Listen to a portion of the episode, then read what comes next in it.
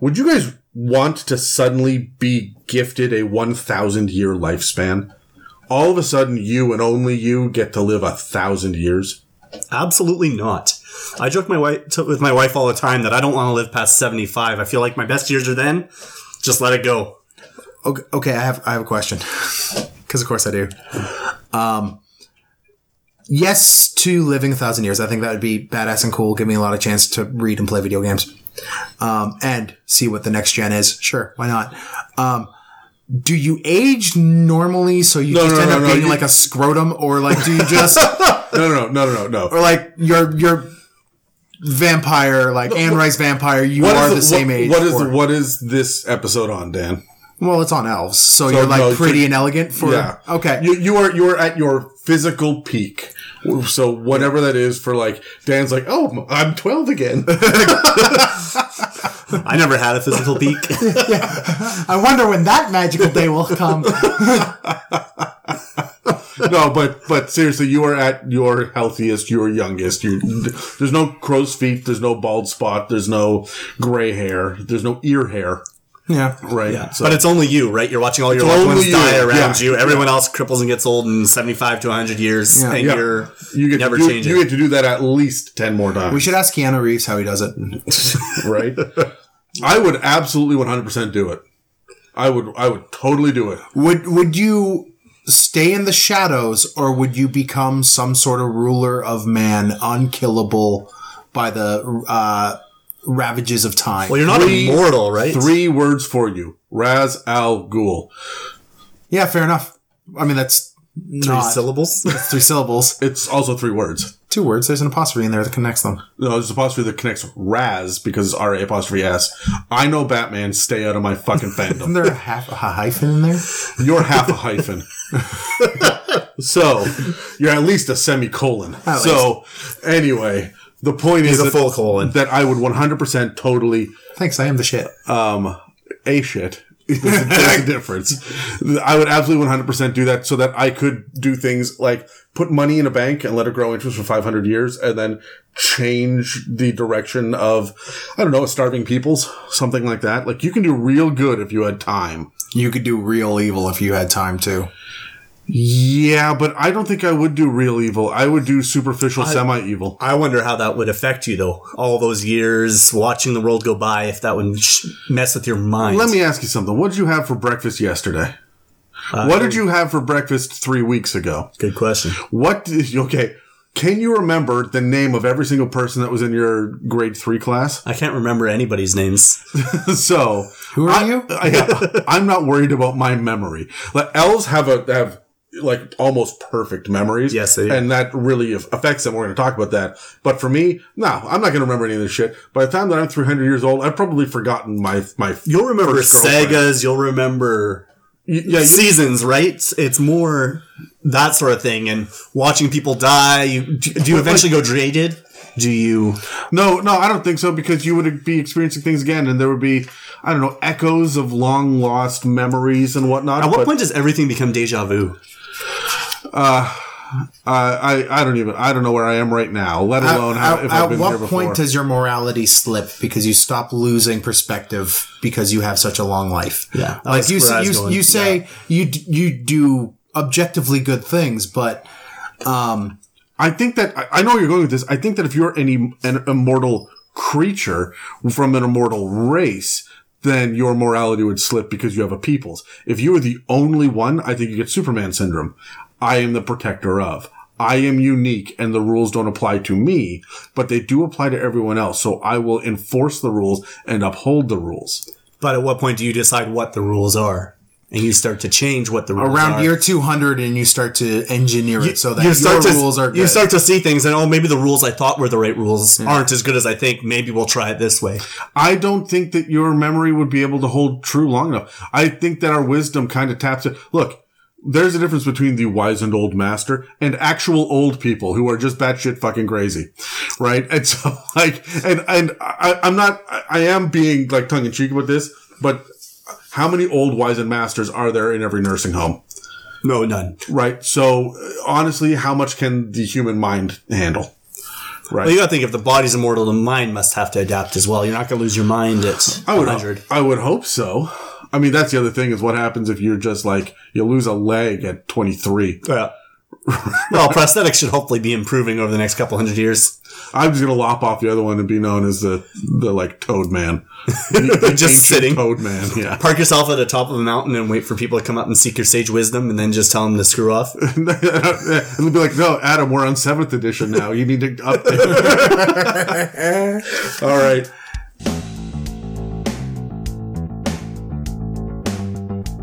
Welcome to It's a Mimic with your DMs, Adam, Dan, and Brad. Welcome to another episode of the It's a Mimic podcast, the roundtable Dungeons and Dragons discussion where you never know what you're going to get. I'm Adam, and with me are Brad and Dan, and today we're talking about elves. Now, elves are probably the most famous fantasy race in existence. It's going to be elves and dwarves. They're right up there, and we can thank Lord of the Rings for that. Yep. Yeah, Um, absolutely. I mean, halflings are as well, but they're known as hobbits to the average person, right? So, Orcs and goblins to a lesser extent as well. Yeah, but I think that your goblins are going to be, and even you know what I say elves, but my mother's going to think of a Keebler elf, right? oh, And people are going to think of like, well, garden gnomes in that case. yeah, mythology goblins and orcs are pretty much orcs, right? Yeah. Uruk-hai, though, are pretty. Yeah, but I mean that specifically Lord of the Rings. So, I mean, elves are. If you have seen Lord of the Rings, if you're familiar with Tolkien's work, or you're familiar with the fantasy fantasy genre at all, then you have a good handle on what a D&D elf is, but there's some specifics that I found surprising. So I'm going to just blow through them really quickly, um, and well, as quickly as I possibly can. I've seen your notes. Yeah, buckle up. Uh, but uh, let's uh, let's kind of launch into this because I thought that elves would be the most boring race that we were going to do, which is why I'm like, hey, let's do them first and get them out of the way. And I found a couple of things in it that I went, oh, oh, there's there's actual merit here mm-hmm. besides just look at me, I'm pretty and I have a bow, right? Which is I am 100% with you. I would never wanted to play an elf, and then I was preparing for this episode, and I have a great character idea that I'm stoked about. We'll talk I, about later. I in twenty something years of D and D have never played an elf once. no. I've never had a desire to, but all of a sudden never, today, never once. now I do. You, Dan will know from my DMing style that. I, I don't even put them in my campaigns very often. They I sit over there. The one elf that we've had in the campaign that was very, very uh, involved and mobile was a sea elf, yeah, right? And and that was it. It wasn't even like a traditional elf. because they were never interesting to me. But but as I'm about to go over, they've got some shit to them. So For sure, sure do. um, so elves are a little ethereal. They're fairly stoic and they're often standoffish. They're known for being artistic, nature-loving hunters that can be found in the parts of the world that are known for being naturally beautiful, just like they are. They're long-lived, they're slight of build, and they're roughly human height, although they tend to be a little shorter on average. That part surprised me. I always picture elves as being taller than humans. Yeah, Dan in the corrected- six to seven foot range. Dan corrected me on that like a year ago, where I'm like, oh, the average elf at like six foot five, and he's like, no, no, no, five, five foot five. They're generally Yeah. shorter than humans, can be as tall as. The, the thing that, and I think this is what the movies have done a bit of a disservice to what elves were in the Lord of the Rings universe. Like you watch the animated Lord of the Rings, and they are short, they're ugly, they uh, they are a little otherworldly looking. They don't look just like pretty humans with pointy ears and and very straight hair. they just look Scandinavian in the movies, right? but they Tall, just they just look beautiful. beautiful. Scandinavian people in the movies. So like they definitely do a switch there. Yep, um, but I mean, like, there's some things that we can all agree on, no matter what version. Uh, they have pointy ears, and they still do in D and D. Um, uh, They can be old and wise, living up to nearly 750 years. Uh, but they're also quick and dexterous. Yeah. So their complexions have great ranges from pale white to deep black, depending on the subrace. But they're also sometimes described as being metallic in some cases, with copper, bronze, and silver often being referenced to their physicality, whether it's skin tone or hair or eyes. Um, their hair actually can be any color that a human has, or even green or blue, which is a little treasure troll for me, and I don't think I would do that. And then I start thinking about things like sea elves and Eladrin, and it, it kind of There's opens definitely a it up time a and a little more. Yeah. them. They're nearly hairless below the eyebrows, and males don't grow facial hair. How many people overlook that one? Nobody. I think everybody I- is like, er- if there is an elf that has facial hair, at least me as a player, I go, what? That's a half elf. Like that's that's what the human taint in uh, Elven Sorry, Blood does. that? Say that again. The human taint in Elven Blood does that. you guys are gross. Uh, it gives the, it gives elves facial hair. bloody taint. Uh, so they also tend to dress in deep natural colors or in bright, vibrant colors, and they're masters of fine, thin metalwork, which is something I think that is also overlooked quite a bit. When you think of jewelry, you think of dwarves and gnomes, and Lord of the Rings did that a little bit with the finely crafted elven blades. I've kind of always associated. But have you ever seen an elven blacksmith? Like, like, No, like an that's elven true. smithy? Yeah. Right? So it's, it's not, they don't, while it is definitely part of their culture, it's not really seen as often, right? Um, because of the long lifespans, they tend to focus on becoming masters of their crafts, almost to the point of arrogant obsession. And they can also lose perspective on the immediacy of how other races might prioritize issues of great importance. They also hold beauty and nature in high esteem, and most types of elves tend to avoid underground or urban settings if they can help it, although they are adept adventurers and explorers and have more than enough time to dabble in other cultures if it amuses them. So they definitely fall into wanderlust and they avoid the standard rigid, uh, rigid workday of other societies, uh, thinking that it's both very uh, confining on the day to day, but also very limiting on the overall lifespan. What can you accomplish in 60 years doing the same thing day after day after day, right? And yet somehow they're surprised by what humans and the shorter lifespan creatures can do. Yeah. They're slow to anger. They rely on diplomatic solutions over violent ones, but they're very capable in a fight. Uh, ancient Fey magics flow through their veins, and their extensive pantheon of gods is both rich and uncompromising. Those gods are very specific. Th- These are not tricksters. You can't really sway the the alignment of one of the elven gods. They are very um, they are very rigid in how they perceive the world. Hence why elves are so rigid. Yeah, and uh, even though they have like real proof that they're descendants of the god Corellon, uh, they have a very strained and cold relationship with him and uh, the other gods to a lesser uh, extent. Although there are many elven clerics and druids, they tend to have a particular affinity for the arcane magics, and elven wizards and bards are more common than clerics and druids. Mm-hmm. There is an intense backstory with one of the subraces called Dark Elves or Drow, which we're going to cover in a future episode. And as a result, elves will never be allowed back into the embrace of their god. And so we'll go over that in an- another time. We don't have time to get into it in this episode. The story roughly goes that once the elves were removed from uh, the strife with the Drow and the grace of their gods, they spread out through the multiverse and explored the planes.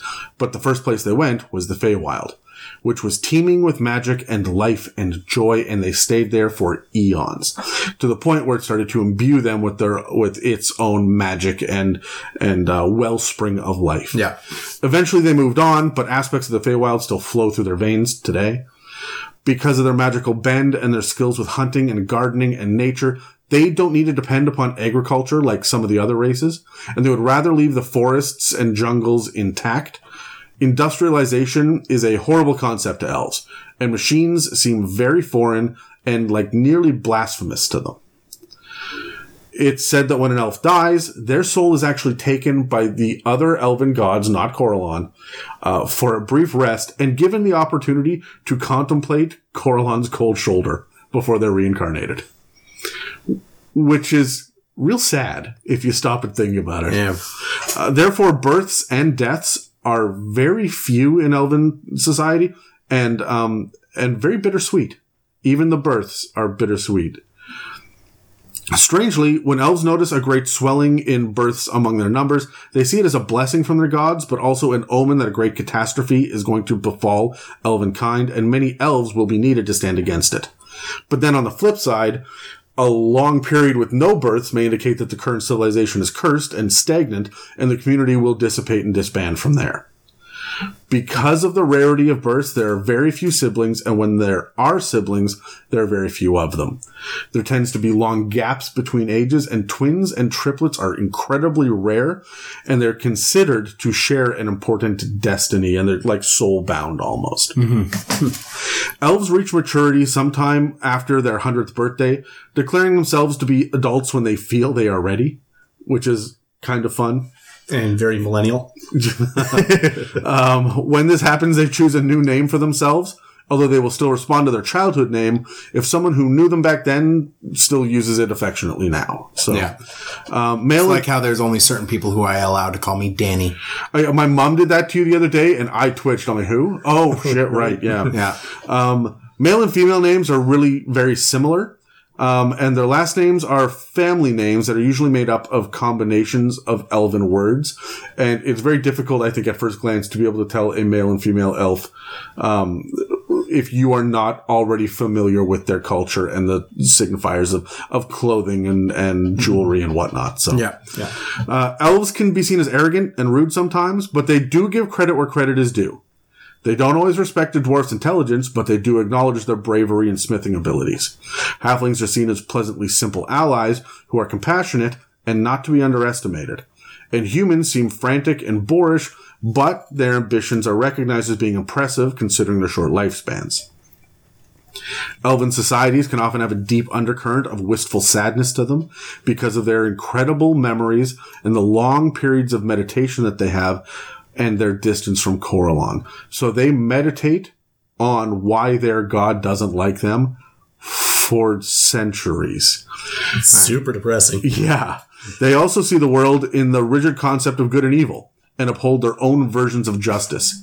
Because they believe in reincarnation, elves see the tragedy of death to actually be more horrifying for family and loved ones than for the deceased, as these are the people that uh, must stay behind to remember that loss for centuries. So it's when somebody dies, we don't feel bad that their life is over because they'll come back. Mm-hmm. We feel bad for everybody else that has to live on Everyone's, without everyone's stuck behind. Exactly. this sometimes makes them very cold towards the concept of loss, but they feel their emotions very deeply behind their calm exteriors. If you're looking for more specific details on elves, you can check out our conversation with Corellon and his fight with Gruumsh, the orc god, in our orc episode. And you can hear about blade singers in an upcoming episode we'll be doing on uh, more wizard subclasses because that one is specifically geared towards elves, and only elves can be blade singers. We may someday also cover gods and pantheons, and it, if we do, when if that day ever comes, the uh, story of Corellon and the other elven gods will definitely be a centerpiece. So um, for now, though, that's pretty much going to wrap up the lore around elves. Now there are basically um, the the last thing about them is their location, their geography, where they are located in the world, often dictates which subrace they are.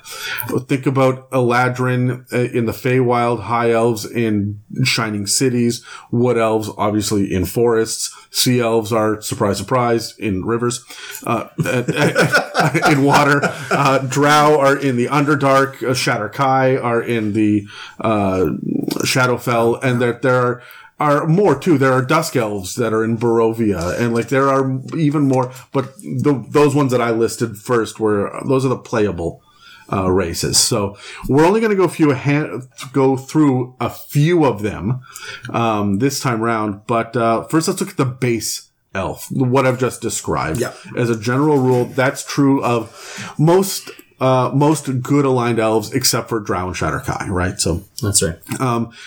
When you choose to play an elf, you get a immediately plus two to your dexterity. Just because they are that much more agile than a, than a human is. Uh, they're usually between 100 and 400 years old. They can be less than 100, but they're still considered a child technically. They can be over 400, but they're beyond middle age. And honestly, who's not playing someone in their 20s? Right? It's a very, very common thing to play a kind of new adult when you're an Someone who's just stepping into the world of adventuring. Yeah. They tend towards uh, chaotic good because they really like freedom and they really like uh, life. Although some sub races may vary drastically.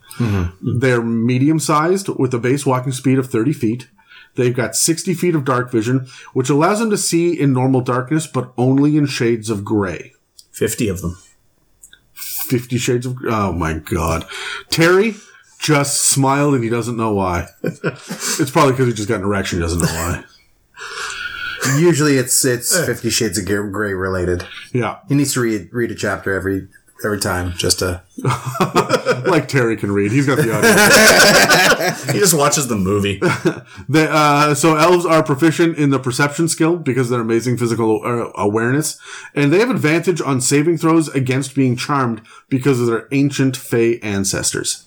Elves also gain the benefit of not needing to sleep. They still require rest, and they meditate in semi-consciousness for four hours a day instead of requiring eight hours of sleep. And I'm going to come back to that in a second. Um, but first, I want to talk about languages. They're fluent in both Common and Elvish, and they can read it and write it as well as speak it flawlessly. But Elvish is a very special language. It's lyrical and beautiful and is much loved by poets, bards, and scribes, although the grammatical rules can be dense and overwhelming at first.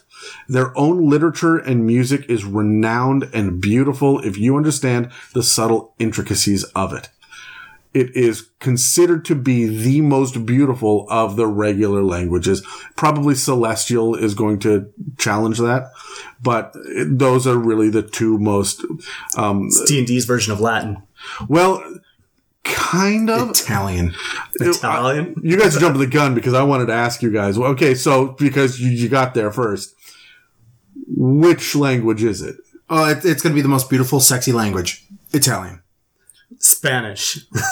Well, it, it, it's the it's one of the romantic. It's, it's a romantic, Yeah, it's a romantic It has language for sure. It's not German. yeah, it's not Swedish.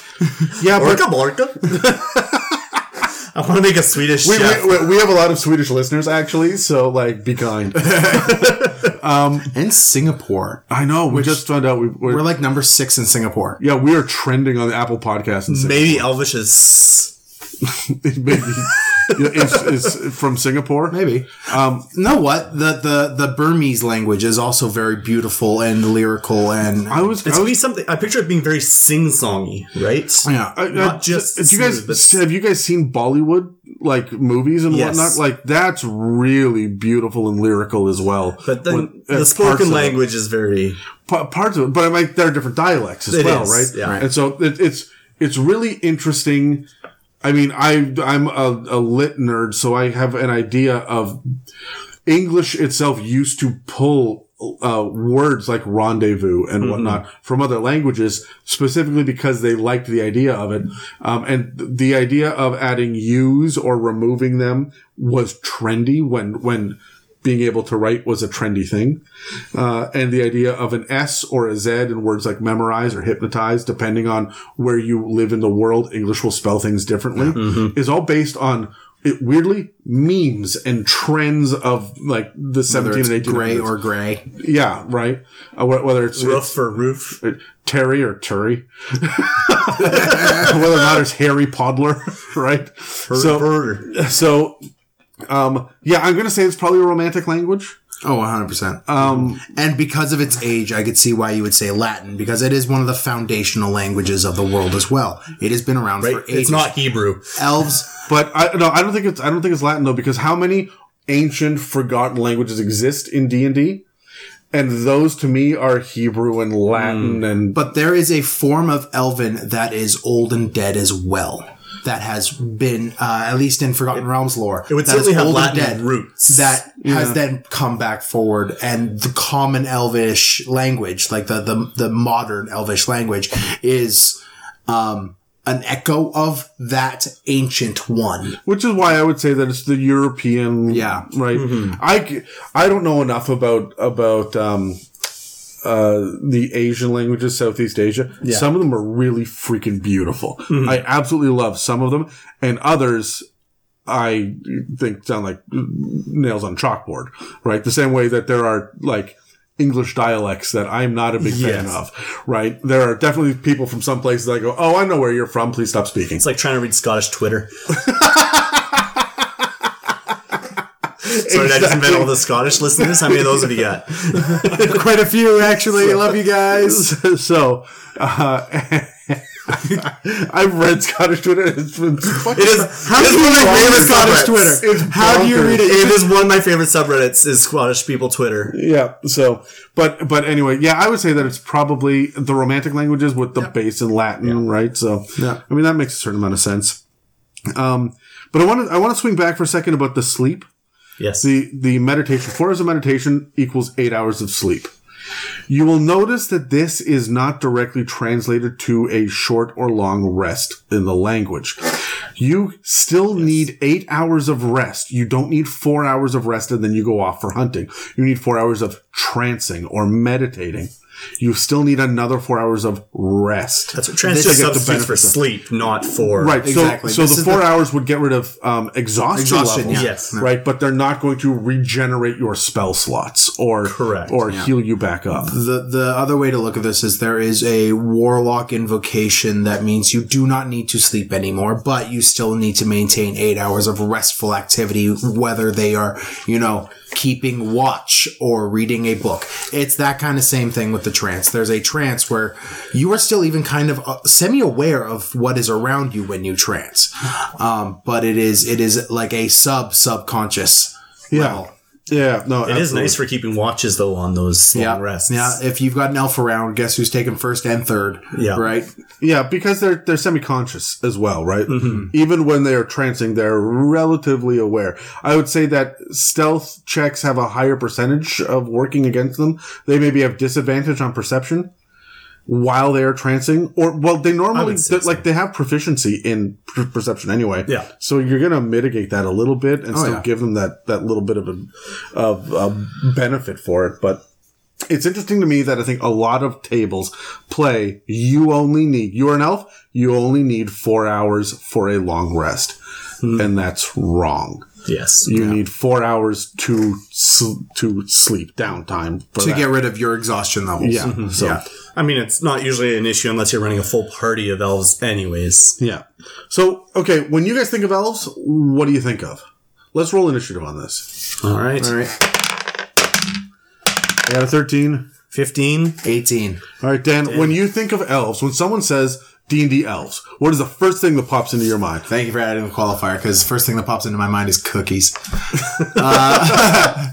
That's true of every topic, though. Yeah. yeah. Can you tell I'm on a diet? No. Um, honestly, as much as um, the version of elves in Lord of the Rings does kind of irk me in the movie, that is the kind I think of, and and very specifically, um, I, I, I funny enough think of Elrond like he is the quintessential elf in my mind, even though he's a half elf by Yeah, nature. yes, he is. But like he he is he is what I see elves as. I don't quite like Galadriel and like the, those very like high and regal elves are too supernatural for me for an elf.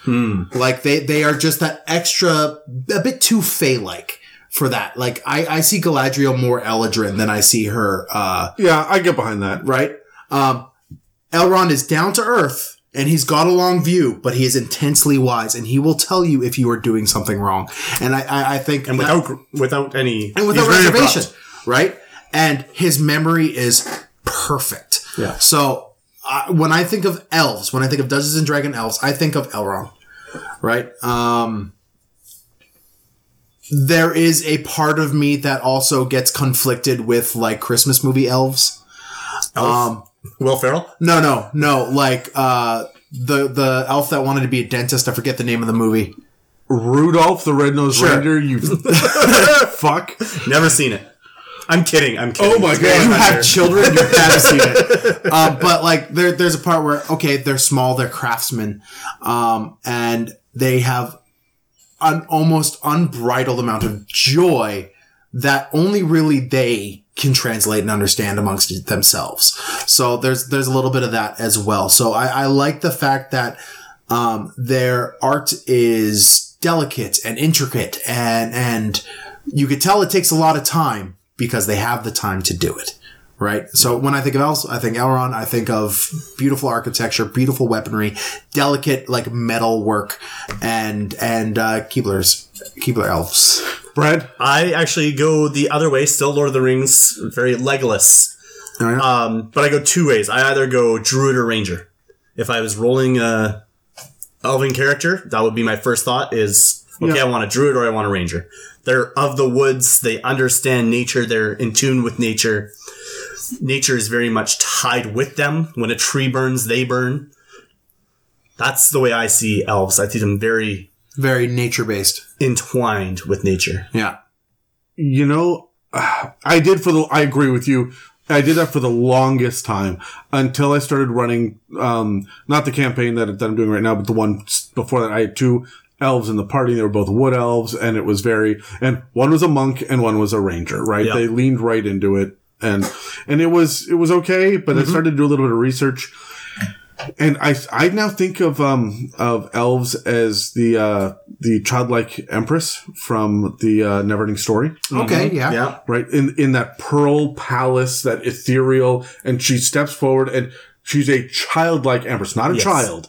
Childlike, Childlike. and so like the oh, nearly immortal. The, this kind of long view, these this we need you to save the world. Like they're uh, the quest giver, Yeah. kind of removed from society. And the other thing that, that backs that up They're again, not the ones doing the work themselves. They're yeah, they're, they're, they're employing agents. yeah, and and I see that when they do the work, when they actually get their hands dirty, it is a big freaking deal Yeah. that they're doing it. Like the uh, like Helm's Deep, right? Yeah. Right. Yes. But but the big thing that I think of that supports that in Lord of the Rings, that kind of long view and and the Mm-hmm. pearly towers and all that is the uh the riddle on the secret door to the Mines Yes. of Moria, right? That is elf magic, and that is quintessential perfect elf magic to Yeah. me.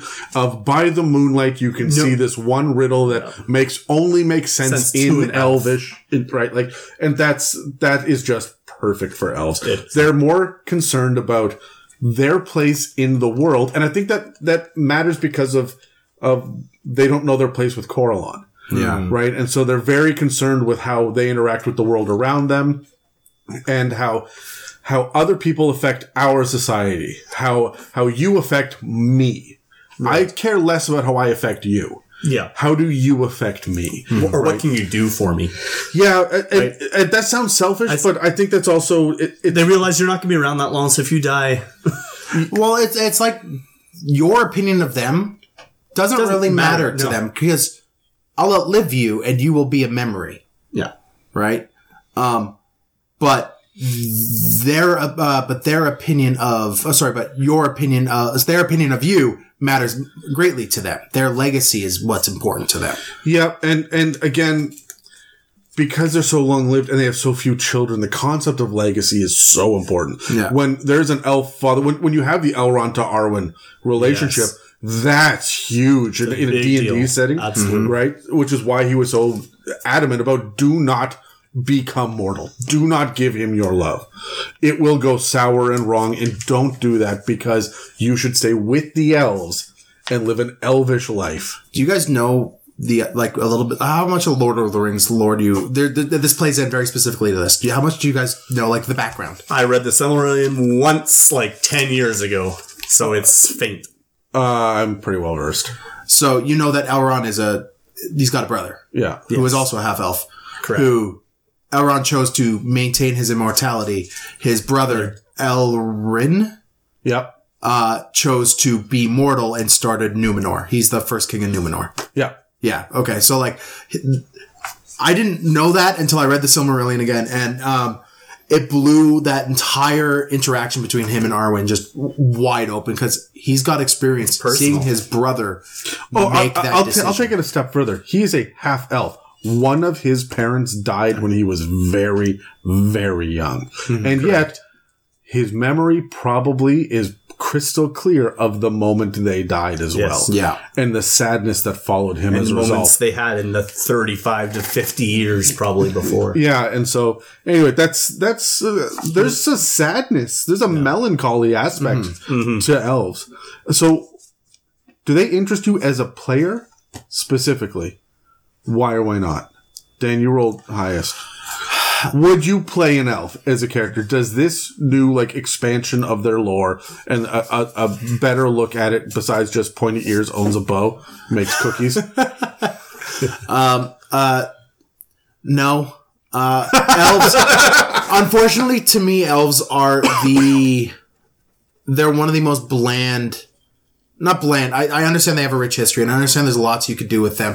Um, I understand that a lot of Dungeons and Dragons lore is devoted to here's what the elves did for millennia, right? Uh, and we'll get back to dwarves later. Uh, but the I understand all that, but I like playing big, strong characters Gnomes. or no no big strong characters like half orcs and goliaths or i play small smart characters like gnomes or or the occasional halfling i very rarely play a high dexterous character I want, I'm going to point something out to you. Okay, that's very true. Yeah. right I- and and when i think elves i think agility i think Well, the plus two dexterity would probably do that. I want to point out to you though that your I'm I'm to guess here favorite. I'm putting words in your mouth. Character that you've played in the last few years has been a dragonborn uh, named Rezu, who has a personal relationship with his god, who has an extended long life, is old and wise, and is willing to take his time to see things through, and is very elf-like in a lot of ways, except for the six in dexterity. that except has. he's got a six in dexterity Because he's an old man, because he's an old man and like carries around a chair in his pocket that he has to open up whenever the conversation's going too long But, which with him but but the could play an older elf that same way. goes too yeah, long But but your but the perspective, the Yeah. world view. I love the worldview. I don't like the flavor for me of elves. Like, for, like as a- mechanically, uh, no, I, I, I, I don't care about trancing. I don't care about uh, like they. Uh, oh, what do your elven eyes see? Every other race, or two out of three, has some version of keen sight and dark vision. and dark, vision. Everybody right? has dark vision. In right? Yeah. Uh, they're they're and like we'll get into how like high elves are more wizardy and Sure, yeah, we'll and- cover that and all that other stuff later. But like they just They don't inspire you. they don't inspire me. They feel played out to me. Hmm. Um, and and of course, someone in the party is going to be an elf, so I don't have to be because someone is going to be an elf yeah. Okay. right and and uh they're just not for me it's my it's my personal taste and it's because they they just, i just I, I can't get in that headspace Yeah, Brad. I guess I'm next. Uh, before t- we were preparing for this episode, I would have said, no, I'll never play an elf. There's so many other options. Like you said, elves are played out. You've seen enough of them. You know what they are. They don't really hold anything new. Nothing brute new is brought to the table with elves. In preparing for this episode specifically, that has totally changed my mind. I have a couple character concepts that I think I would do different for an elf because I don't didn't want to play an elven ranger. I didn't want to play an elven druid. It felt played out Yeah. but going through backstory, history, even just going through the characteristics, um, I've had some really great ideas, and I could see myself playing an elf. It wouldn't be my first choice, no but I think I could certainly you, see. you actually bring another thing to my mind about elves that i don't like i don't like how long they live um we mentioned rezu is old and artificially old right dragonborn are And, supposed it's to die something at he 80. struggles with. and it's something he struggles with. I don't like the fact that if I retire, I'm good for another 800 years. I'm good for another 700 years if I retire right now. Right? I don't like that idea. I like the idea I of don't getting see an elven character retiring though. I don't see it. In fact, a lot of the ideas I have that's for the other thing. That's the other thing. I find it difficult to find a drive to an elven character because they have such a long view of things.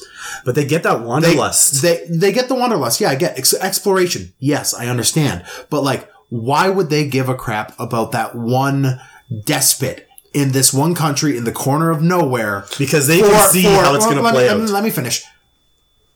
Because in 100 years, in 150 years, in 200 years, there's going to be just another despot in that other spot doing another thing. And it's just going to be a cycle and let the humans deal with themselves because they're the humans. Uh, yeah, but but okay, I'm with you to a point, and that's why I don't see elves meddling in human affairs. But elves will meddle in dragon affairs. Yes. Okay, a long-lived elf requires a long-lived enemy. Yes. the necromancer, the lich. The elves will deal with Sararak, right? They're going to deal with Tiamat. These are the the level of threats. They're not dealing with the halfling pumpkin patch that went rotten, which is what uh, Yeah. some honestly that, that's a, that's a level one Yep. like Yep. plot hook for for a little bit there, right? Elves an elf would not give a shit. I'm totally with you on that, Dan.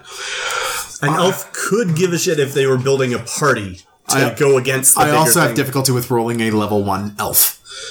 I don't. start at level 100. How are you only level one? Well, not level 100, but So you start at 100 years old. How are you level one? because uh, cultures are different. Uh, It, I'm sure that Europeans think it ridiculous that Americans are 21 years old and acting like drunken fools when they have a few beers. Because, bitch, we've been drinking wine since I was 12, and you know, like, there's.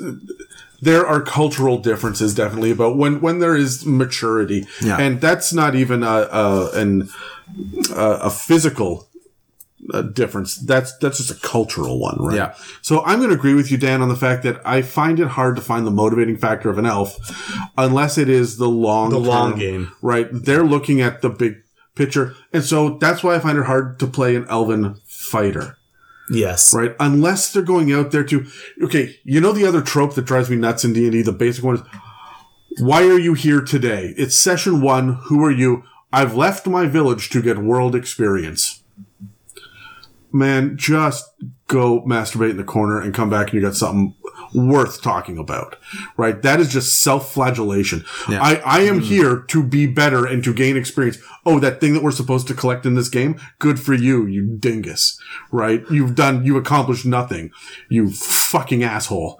Bring an original thought to, but an elf, I think, at 100 years old, or maybe at 90 years old, is Yeah. that elven fighter out there b- looking to get world experience. There's the wanderlust that, that has hit them.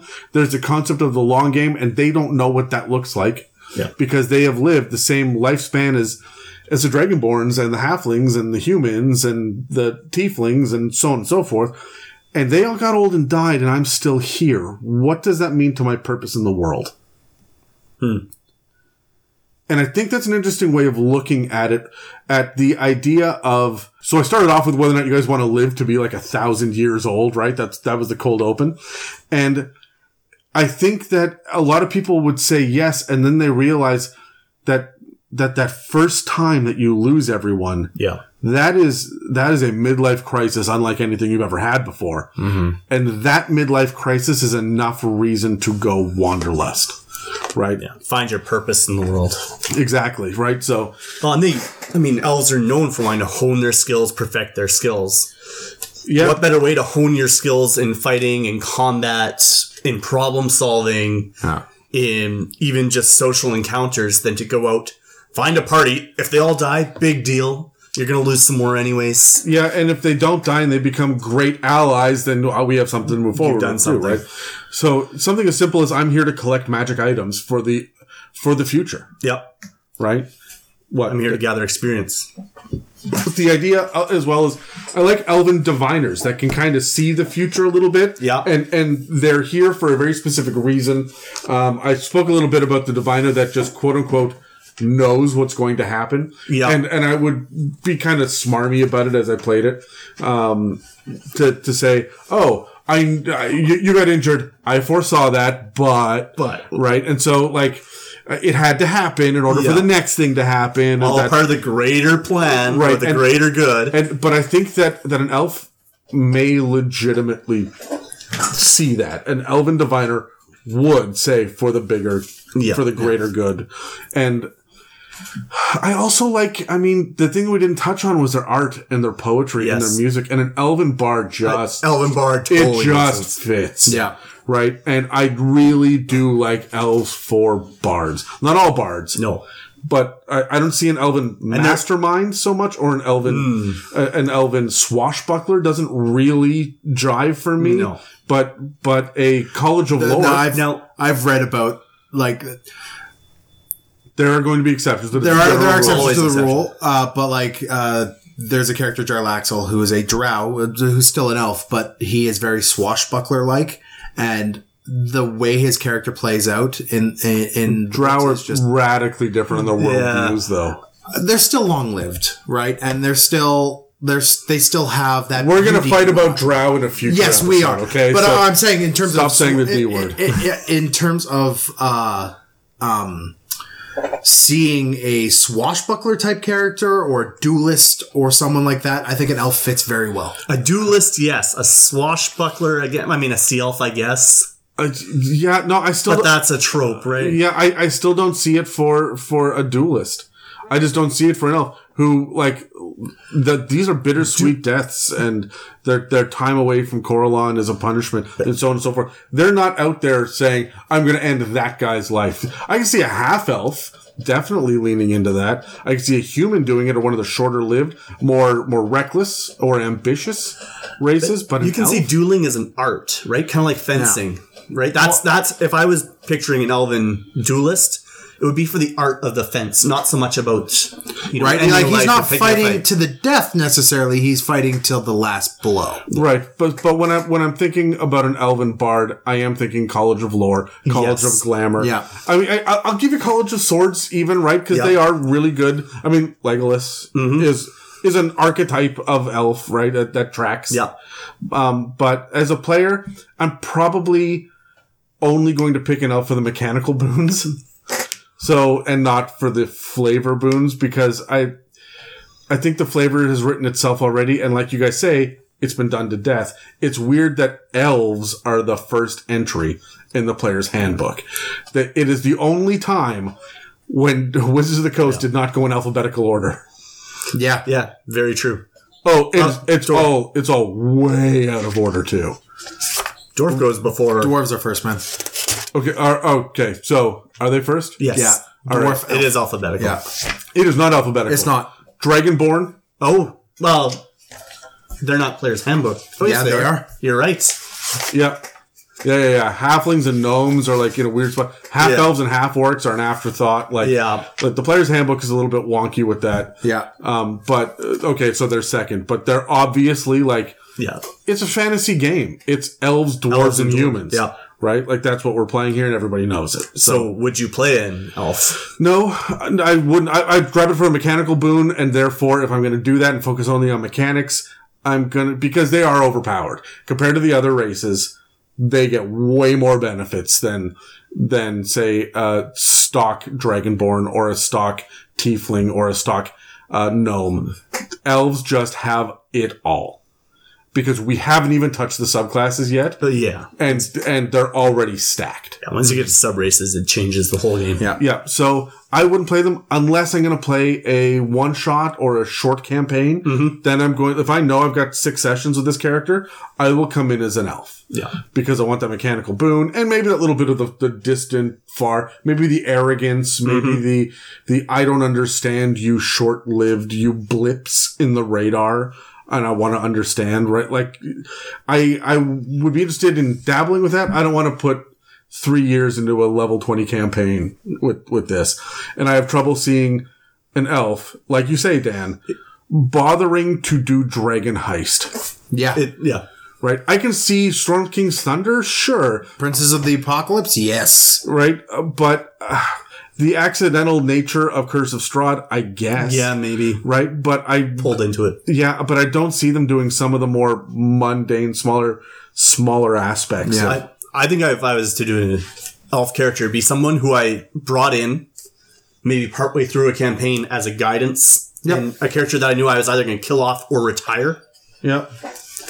Yeah. But I mean, they're, they're not going to do, well, it was, what else out there? Out of the Abyss? Oh, I'm sorry. Demogorgon is, not- is going to walk around the Underdark. Good. Fuck the drow. Right? Like that's, Yeah. that's an elf rather that they're not going to get involved in that shit. They're not going to get, they would get involved in the Rise of Tiamat storyline. Yeah. They would get involved in the Dungeon of the Mad Mage. They wouldn't the get involved in Apocalypse? Avernus. They wouldn't get Not involved. Avernus. No, they would sit there and That be city like, went missing? Okay. that's unfortunate. But cities come and go and civilizations turn to dust, right? And so, and yeah, they wouldn't give a shit. Um, and obviously, I mean, there are Ravnica and Eberron elves, and there are other versions. We're not touching on the campaign Don't have that kind of time. because it's so radically different, right? Yeah. So, um, anyway, before we go to the commercial, would you guys use elves as a major set piece as a DM? Dan? Oh, 100%. Yeah? In what way? Uh, a, well, we've already said that they work wonders as quest givers, as, um, lore givers, as ex, uh, expositors. Like you want you want some uh, exposition, use an elf. Yeah. Right? Like uh no one's gonna be and like that that that's all the way back to Lord of the Rings. Like Yes. Elrond sitting around in the, the council of uh Elrond, the Council the of council Elrond. of Elrond. Woof. I like just want to let you hang. more than half that is him delivering exposition. So um, I I would use them as that, and I would almost never use them as the uh, the elf has been kidnapped to go rescue it. Oh no. Like I don't I don't see that The unless elven, unless the unless, elven princess has fallen in love with you. No, No, no, No. um I mean it can happen, but but That's not my first. That's not. No. That's not where I want to go in this. No, I no. need to have a pretty new person that has never played D and D before. That is like, I just want to fall in love with an elven princess. I'm like, okay, Okay, all fine, fine. Yes, sure. Um, but as a person who's like, listen, 300 years ago, there was an elf bard. And he played a lute made of solid gold, and it has been lost to time somewhere in the Neverwinter Wood. Go find it. Right? I'm not going to go do it, but I will pay you handsomely to go do it for me because I have grapes to eat and wine to drink. So, So you're a It's the halfling. read.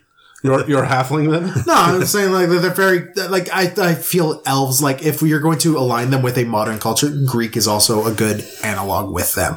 They they feel very Greek to me. So um like ancient Greece. So yeah, I as as a goal, no, as an expos- exposition granter, yeah, I would. Yeah, I'm with you on that, on the sending out of the quests. Of even I would have the party be sent to find elven weaponry or armor, right? That will, as items that will help on their quest. Um, perhaps there is an elf who would pull them in. I really like the idea of actually coming across a party of elven rangers, warning of dangers ahead, but can't be bothered themselves to deal with it. Oh, by the way, we saw that. Yeah, wasn't an issue for us our city's well enough hidden and defended, they're not going to bother us. But if you want to take them on, go for it. We're doing this as a kindness to you guys because we, Yeah. we we find your little settlements here. This this what do you call it? Never winter. Oh, th- this is quaint and cute. And just so you know that there's a threat, we're going back to the woods now. not even as a kindness, just as a, oh, you asked about it. Yeah, we saw it. Do what you will with it. Yeah. I'm going to take it a step further. You guys brought this up in the cold open. How long does your morality hold up before you go evil if you have a thousand years? Uh, how long before the elves just say, look, look, everybody stop. You're cutting down trees to make fires to build machines so the orcs and the humans can fight it out generation after generation after generation. You're breeding like crazy across the land and you're using up all of nature's um, gifts that they've given you. It is time for everyone to just die and we will return the world to the elves, gnomes, and dwarves, and dragons, and the, the magical races that deserve to be here. Not you mundane, uh, you mongrels. Get out. Now, do they do it themselves or do they Oh, manipulate yes. the background? No. yeah, there is a horde of elves coming out of the woods Yeah. at like cities. They like they are springing out. And the idea of there being a hundred arrows that just come from the woods, Just release. and every one of them hits. Yeah. right. That's terrifying. Yeah. The idea, like you're you're not. You're, you guys see Game of Thrones, where where um I've heard of it. where uh he's it's a great shooting seven season show. Oh, where Ramsay is shooting at Rickon as Rickon is running. Yeah. Strafe, right. you idiot, strafe. Serpentine. but but the uh, the idea of him missing three times, Yeah. that would never, Never happen happen for an elf. The No, elf- no, it's it's that scene from American Gods where that one Viking just gets pummeled with 400 arrows in Yeah, a matter of put a him down. blink, right? Yeah, and I- actually, I, could see an elf missing intentionally three times to make you think you got away. to make you stop and turn around and then Yeah, take it so in the you eye. yeah. Right. So I, I, I just see you like elves are so perfect. Yeah. And that's the thing that I don't like about mm-hmm. them is their perfection. And so I see that as a flaw and a character flaw. So let's have that character flaw be villainy. Hmm. Right. Let's, let's ramp it up to that level. Yeah. I like it. Any final thoughts on base elves before we get into the sub races? Um, we have very uh, only briefly touched on their love of the arcane as well. Um, and and this isn't just uh, uh, one of the sub races specifically. All of the races, when they went to the uh, Feywild, they not only fell in love with nature, but they fell in love with magic, and specifically arcane magic. And elves themselves, um, in previous editions, like in three point five, their favorite class was wizard. You could only be a wizard if you were an elf in original D and D. right? Yeah. Like they they are long lived. They are the ones who are going to have the most intricate spells. They're the ones that are going to have the most um, developed arcane schools. Like elf, the elven love of magic needs to be put. Like magic in an elven city is An is elven library full of books Right. of magic. things just float. Yeah. Right? Like there's no reason why things Everything floats. everything down here. floats in an elven city um, and they are nature but they're also the arcane and i find with with fifth edition arcane is getting put into that harry potter realm where it's like i was raised in the school and i'm civilized and "Rah, look at me i'm well read and i don't think elves It's more Jedi Academy, man. It's- it's It's Jedi sit in the dirt in your robes and lift that rock with your mind. Yeah. Yeah, right. And and that's why the concept of a like uh uh um a, a elf monk actually intrigues me as a character. That's about as far as I'll go with with, actually- with that monastic kind of feel that removed and and An elven it's- cleric it's- bothers me for that same reason. Yeah. Why would a cl- elf be a and their god divine hates them. spellcaster? So why? Well, there are many gods, and it is complicated, and we can cover that in Yes. future episode. Yes. But they've got if they're arcane, why are they divine spellcasters? because they specifically know that their gods do exist. They have legit proof and have communicated with them, hmm. and they are bestowed gifts by these gods. Yeah. So it's not so much I pray to these gods as that god needs something from me. It's almost a warlock patron Yeah. relationship with an elf and their gods, right? Yeah.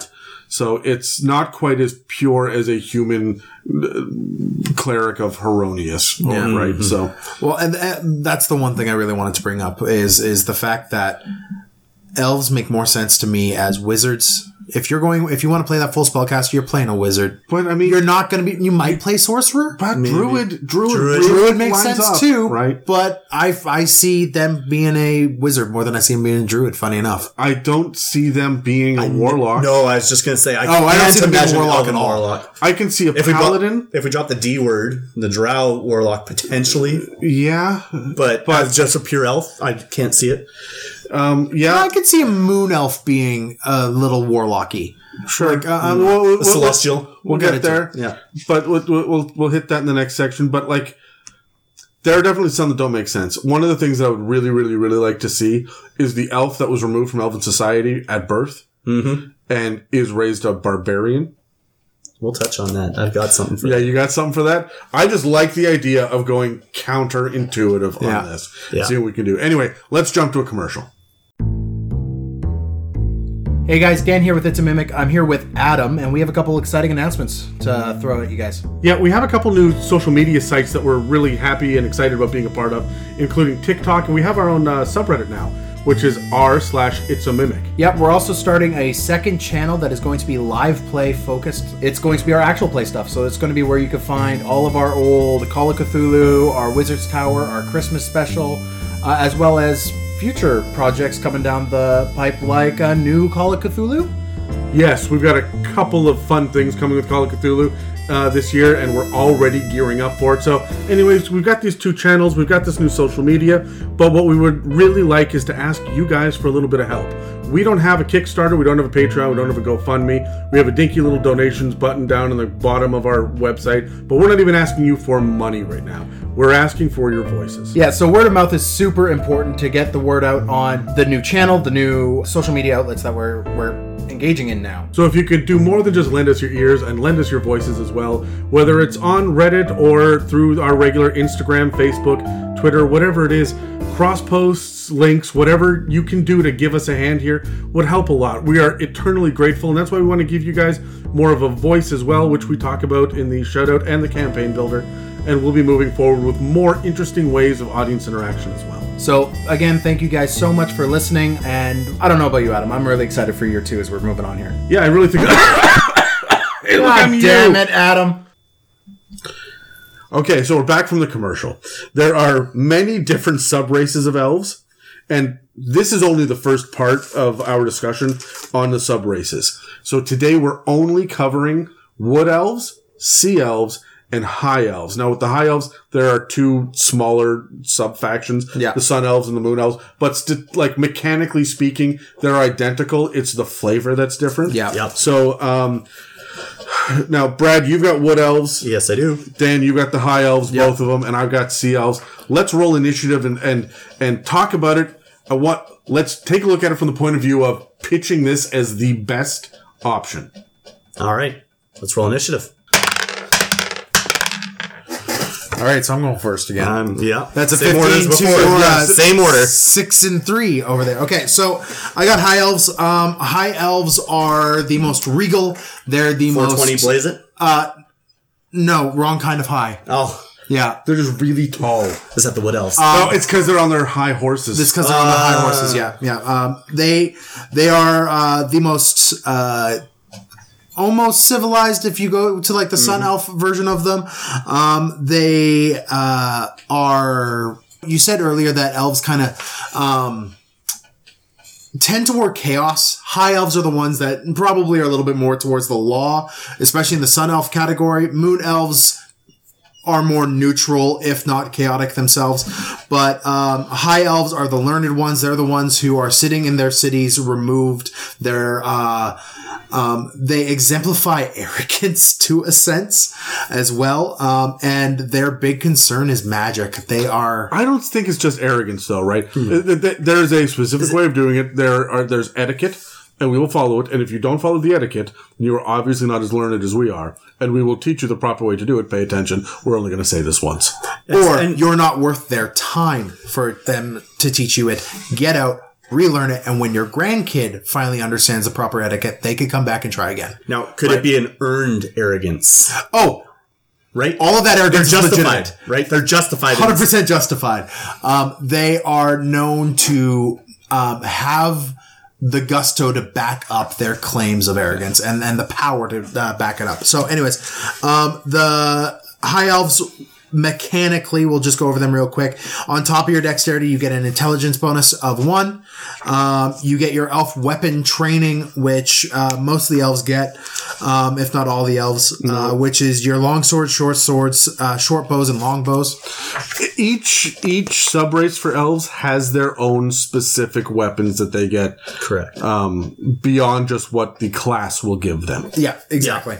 Um, then this is where it kind of takes a bit of a break away and shows just how keen on magic the high elf is. Um, you get one wizard cantrip of your choice from the wizard spell list, and intelligence is your spellcasting modifier for it. As your base class, you get one cantrip in the wizard spell list. It's great. Um, you You also base, your base race. in your base race. Yeah, sorry. Um, you also get an extra language. Um, this ex- this is an example of them being This is just the intelligence. long lived and intelligent and um, studious. Look, here's my issue with high elves already: is that there's only one class that really leans into intelligence. yeah. Yep. Well, Well, there's two, two now. Yeah, okay, there's two now, but but I mean, let's be honest. Artificer is just a fancy way of saying more wizard, Yeah. Wizard crafter. Wizard with tools rather than wizard Yeah. with books. Yeah. Wh- yeah, and so like that's this is it's funny because with there only really being one solid intelligence option for classes, there's really only one solid intelligence option in the player's handbook for races as well. Now there are others that will pop up Yeah. There's some there's some tiefling variants that could give you Yeah. intelligence. I mean, in the There's there's in the player's handbook. okay no. Um, So in the in the very first published uh, um, book that they out, out of the gates, yeah. they were drawing wizards towards elves. yes. Yeah. Um, and I mean they have been doing this from the very very beginning I mean, it makes sense. right It makes sense because they've crafted it that way. Yes. I could I could sit down and say, hey, you know what? Gnome wizard makes a fuck of a lot more sense than a- Dragonborn wizard feels right Yeah, to me right. Uh, so anyway, But um, so that is mechanically what you have there. Uh, as for flavor, uh, sp- specifically uh, Forgotten Realms um, focused, but other things have moon elves and sun elves in them.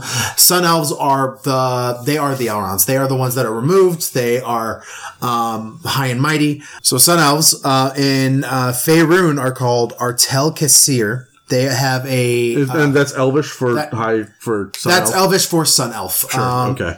It uh, it's they are golden in tone.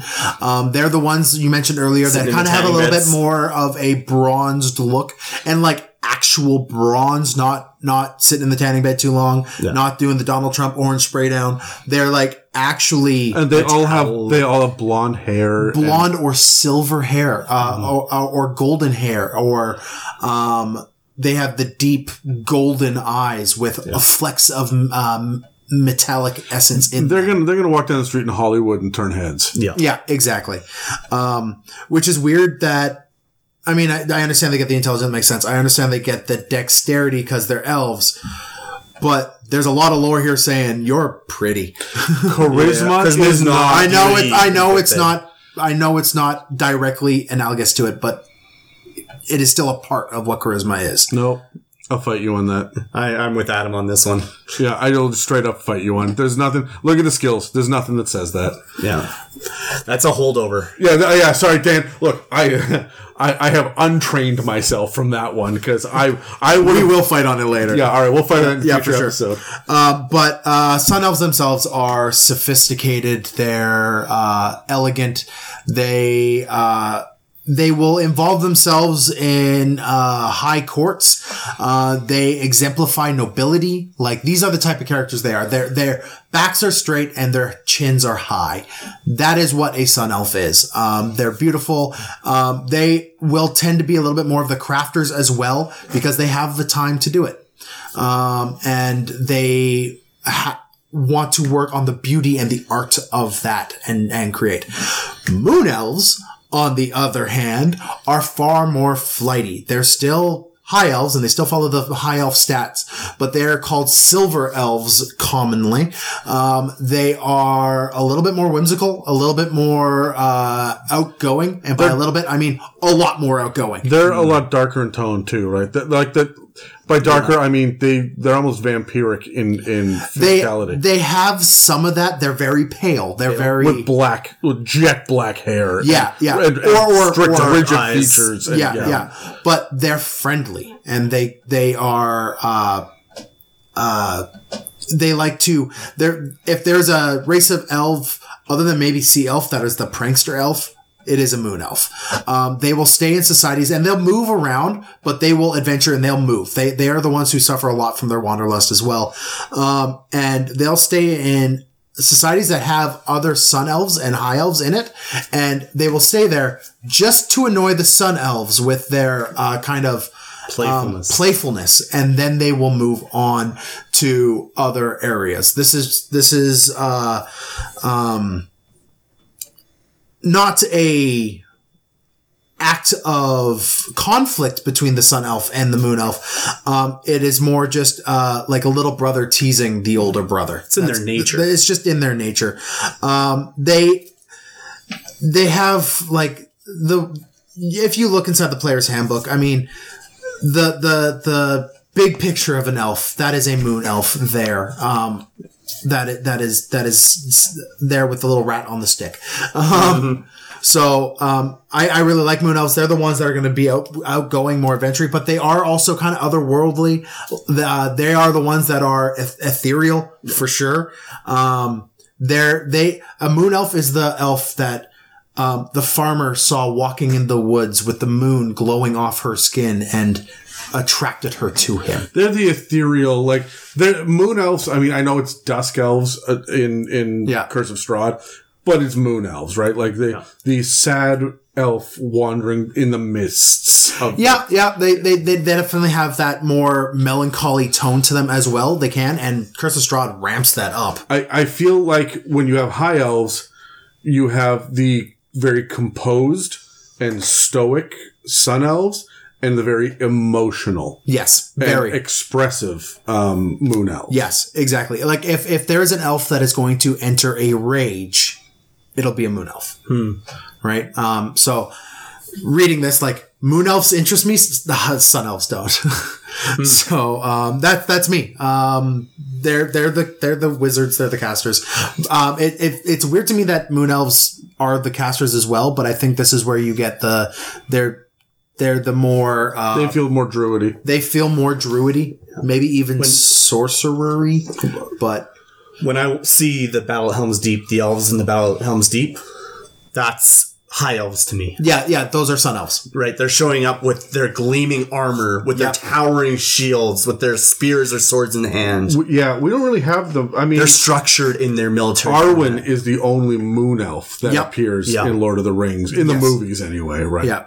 Yeah. Okay. Um, who's Right. next? All right, I'm up next. I, I've got wood elves. So we'll go quickly over the mechanics of wood elves. Uh, so their ability in, increase score is with wisdom.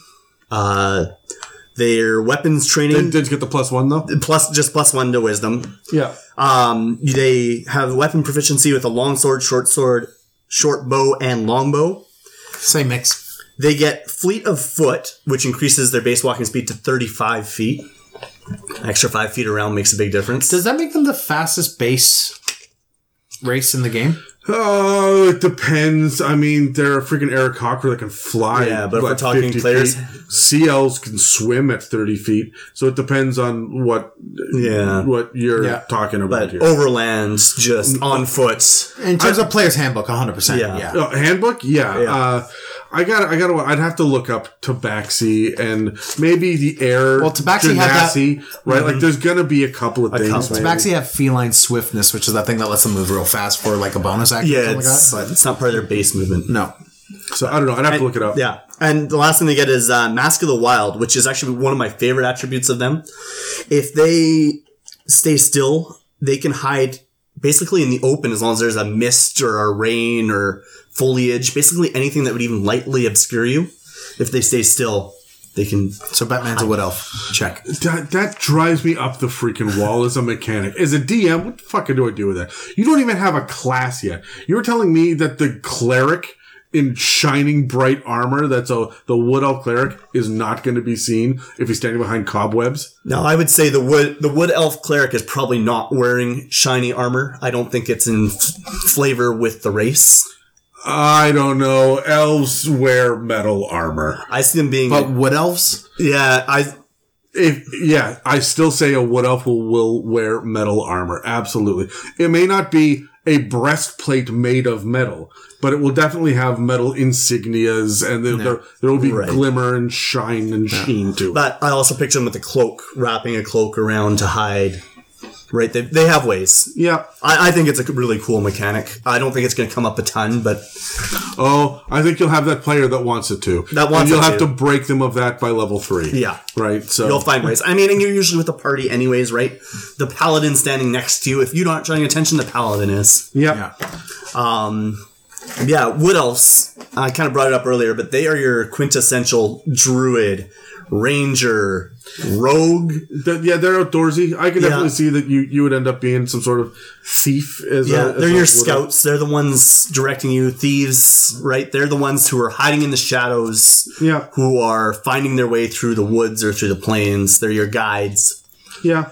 Um, they're your. I mean, it's right there in the weapon proficiencies, right? You've got short bow, long bow. There's your Well, hunters. well, the high elf has them all too, right? they do, They're- but I, I see them as your hunters, right? They're the ones gathering your food. They're the ones protecting. well, I, I, that's the trope, right? That's the archetype. The, Yeah. the wood Legolas elf is a hunter. Is a wood elf. Is a wood elf.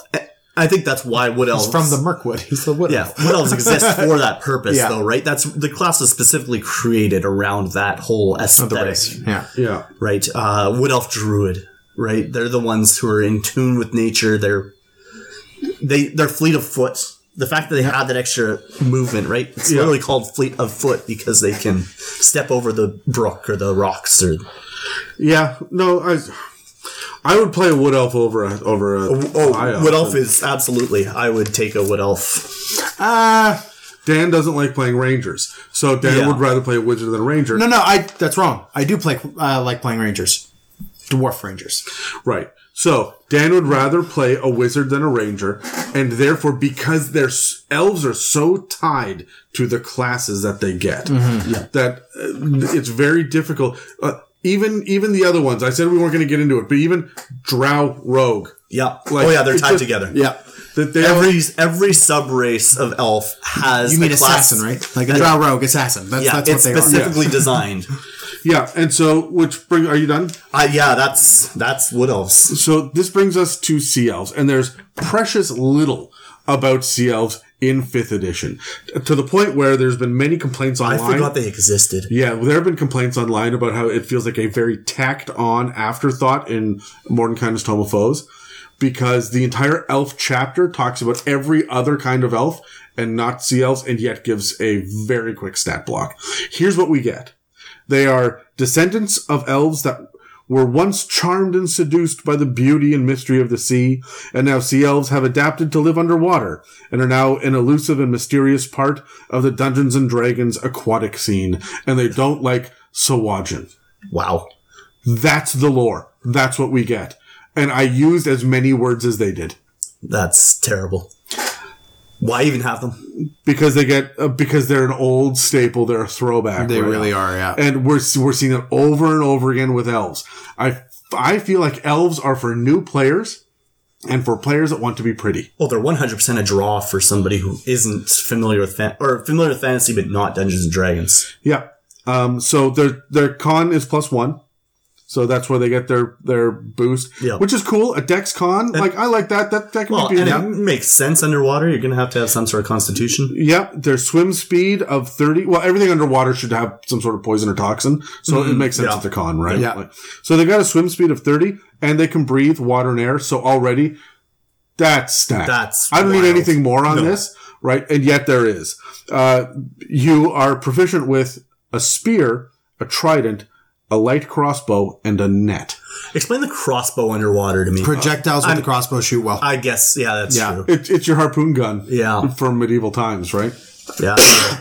um, and you get an extra language like the high elves do, but specifically it has to be Aquan, um, which is one of the four dialects of Primordial.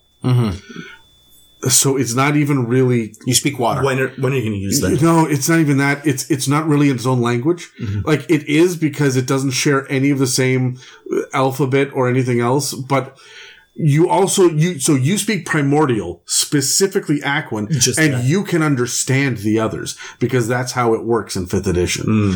It's just weird that they don't lay that out in every single.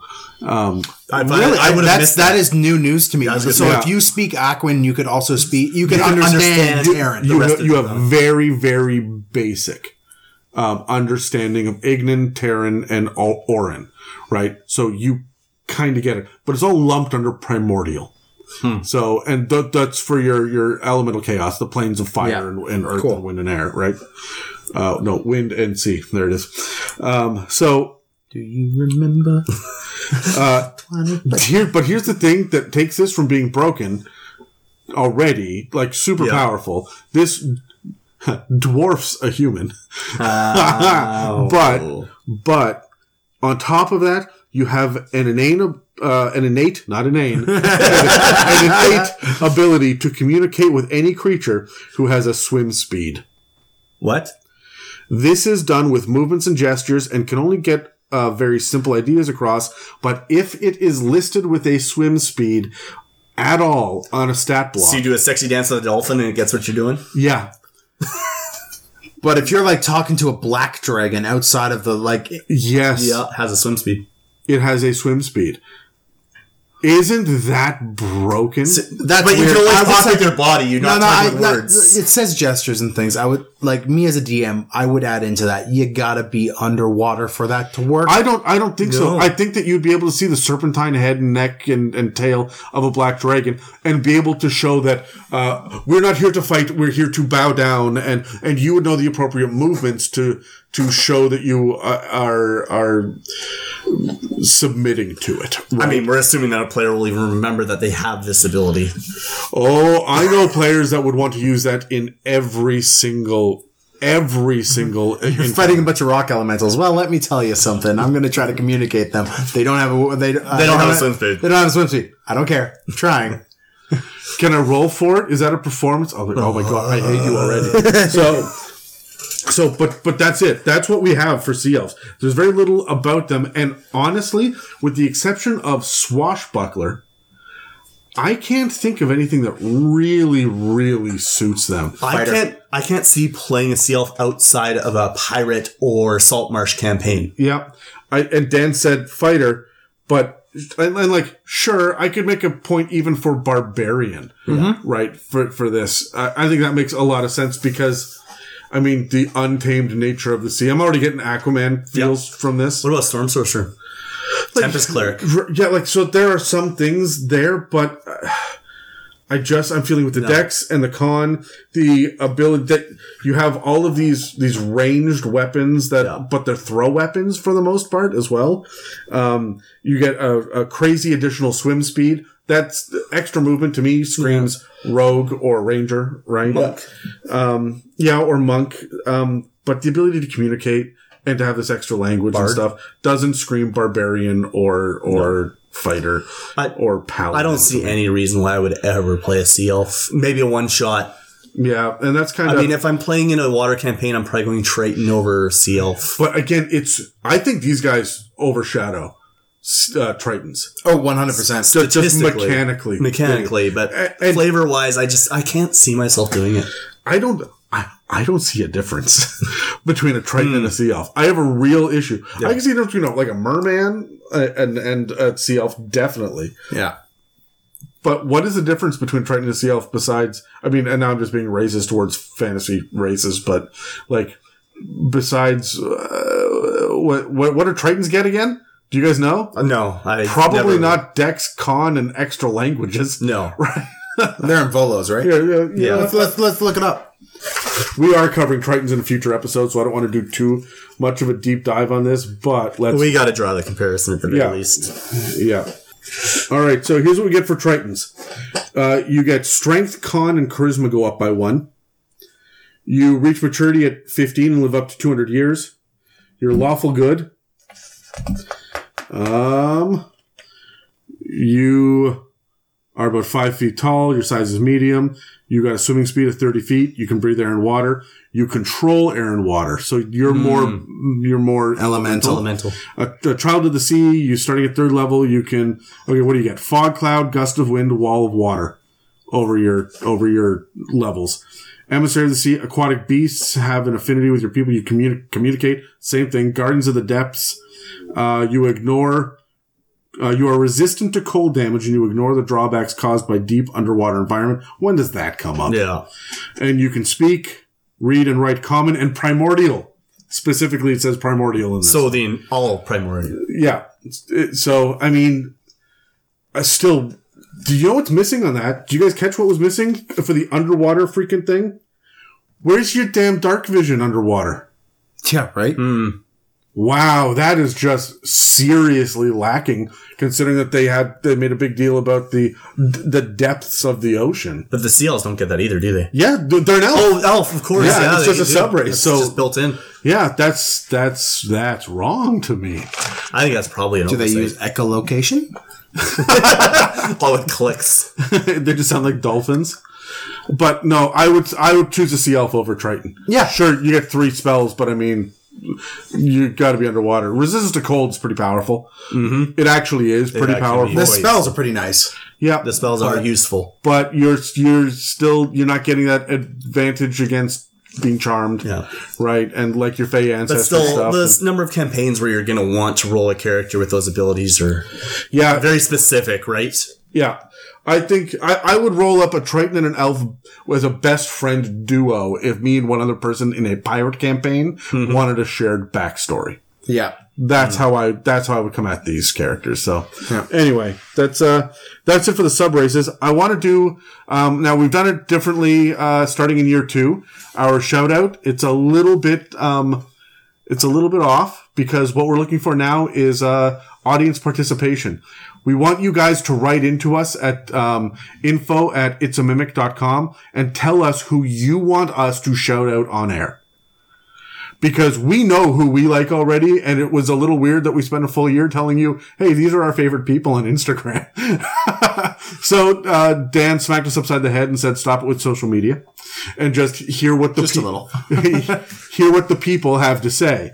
Um, so if you go to uh, www.itsamimic.com, you can reach us through the website, or you can reach us, like I said, at uh, info at itsamimic.com to uh, let us know who you want us to shout out on air. We will randomly select one, Yeah. uh, one person that you, I mean, if you want to send in 10 people, we'll randomly select one. Yeah. Um, Like if- if it's a happy birthday or you want to shout out your gaming group or, or something along those lines. My third That's cousin. what this space is going to be for. Yep. Yeah, your third cousin who gave you a dice once. Yeah. Oh, it has to be D and D related. It doesn't have to be, but I mean, we're a D&D podcast, so So, but but honestly, let us know um, and understand that we also record weeks and weeks and weeks in advance. So it'll be a while before it comes up again. But if you know that your brother's birthday is coming up in June, let us know in March, and we'll make sure to line that up as best we can uh, when it airs. Also, um, feel free to let us know if there was something that was particularly fantastic in your own personal D&D game.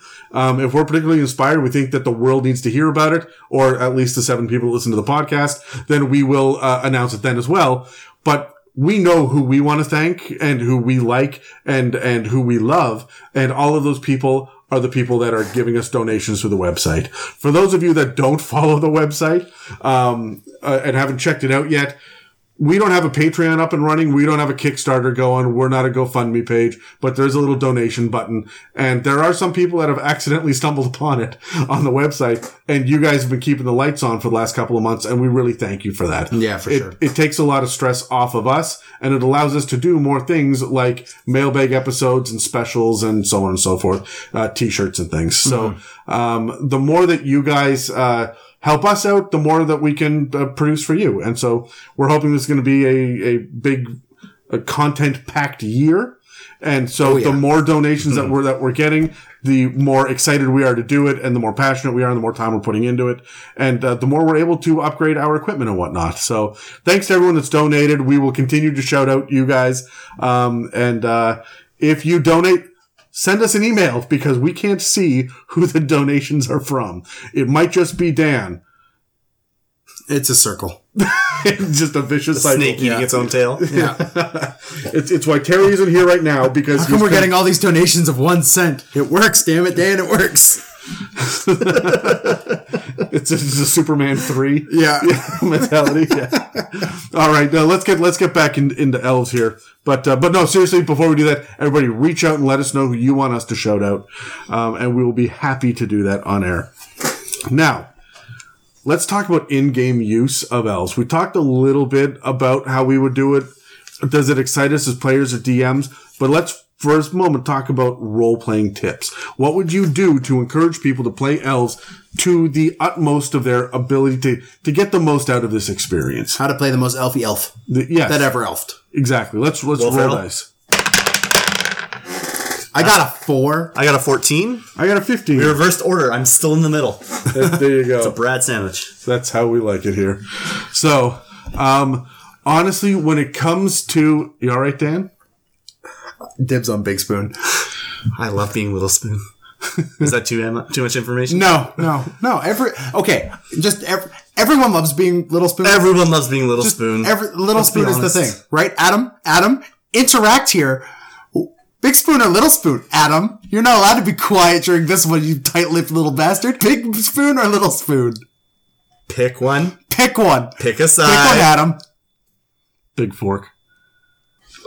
Oh. Huh? So elves.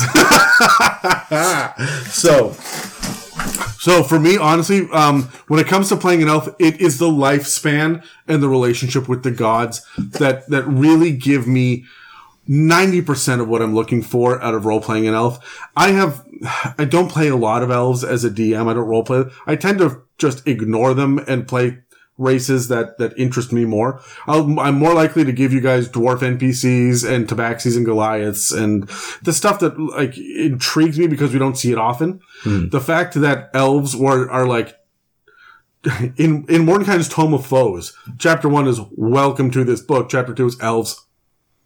and it goes for pages, right? And and yet halflings get nothing, mm-hmm. right? Mm-hmm. I mean, there's a, there's stuff in there, but not like there is. Elves have the richest lore. They've got the best pantheon, um, as far as how well it's fleshed out and and the details of it. They never change. Furbolgs have been different from edition to edition to edition, right? Even Warforged are radically different now than they have been in the past. But an elf is an elf is an elf, and we know what we're getting into right from the beginning, and we still heap all of this this lore on top of it. If you're going to play an elf, lean into it. Yeah. Don't just play Lord of the Rings archetype. Think about your relationship with Corellon. Think about your relationship with your family.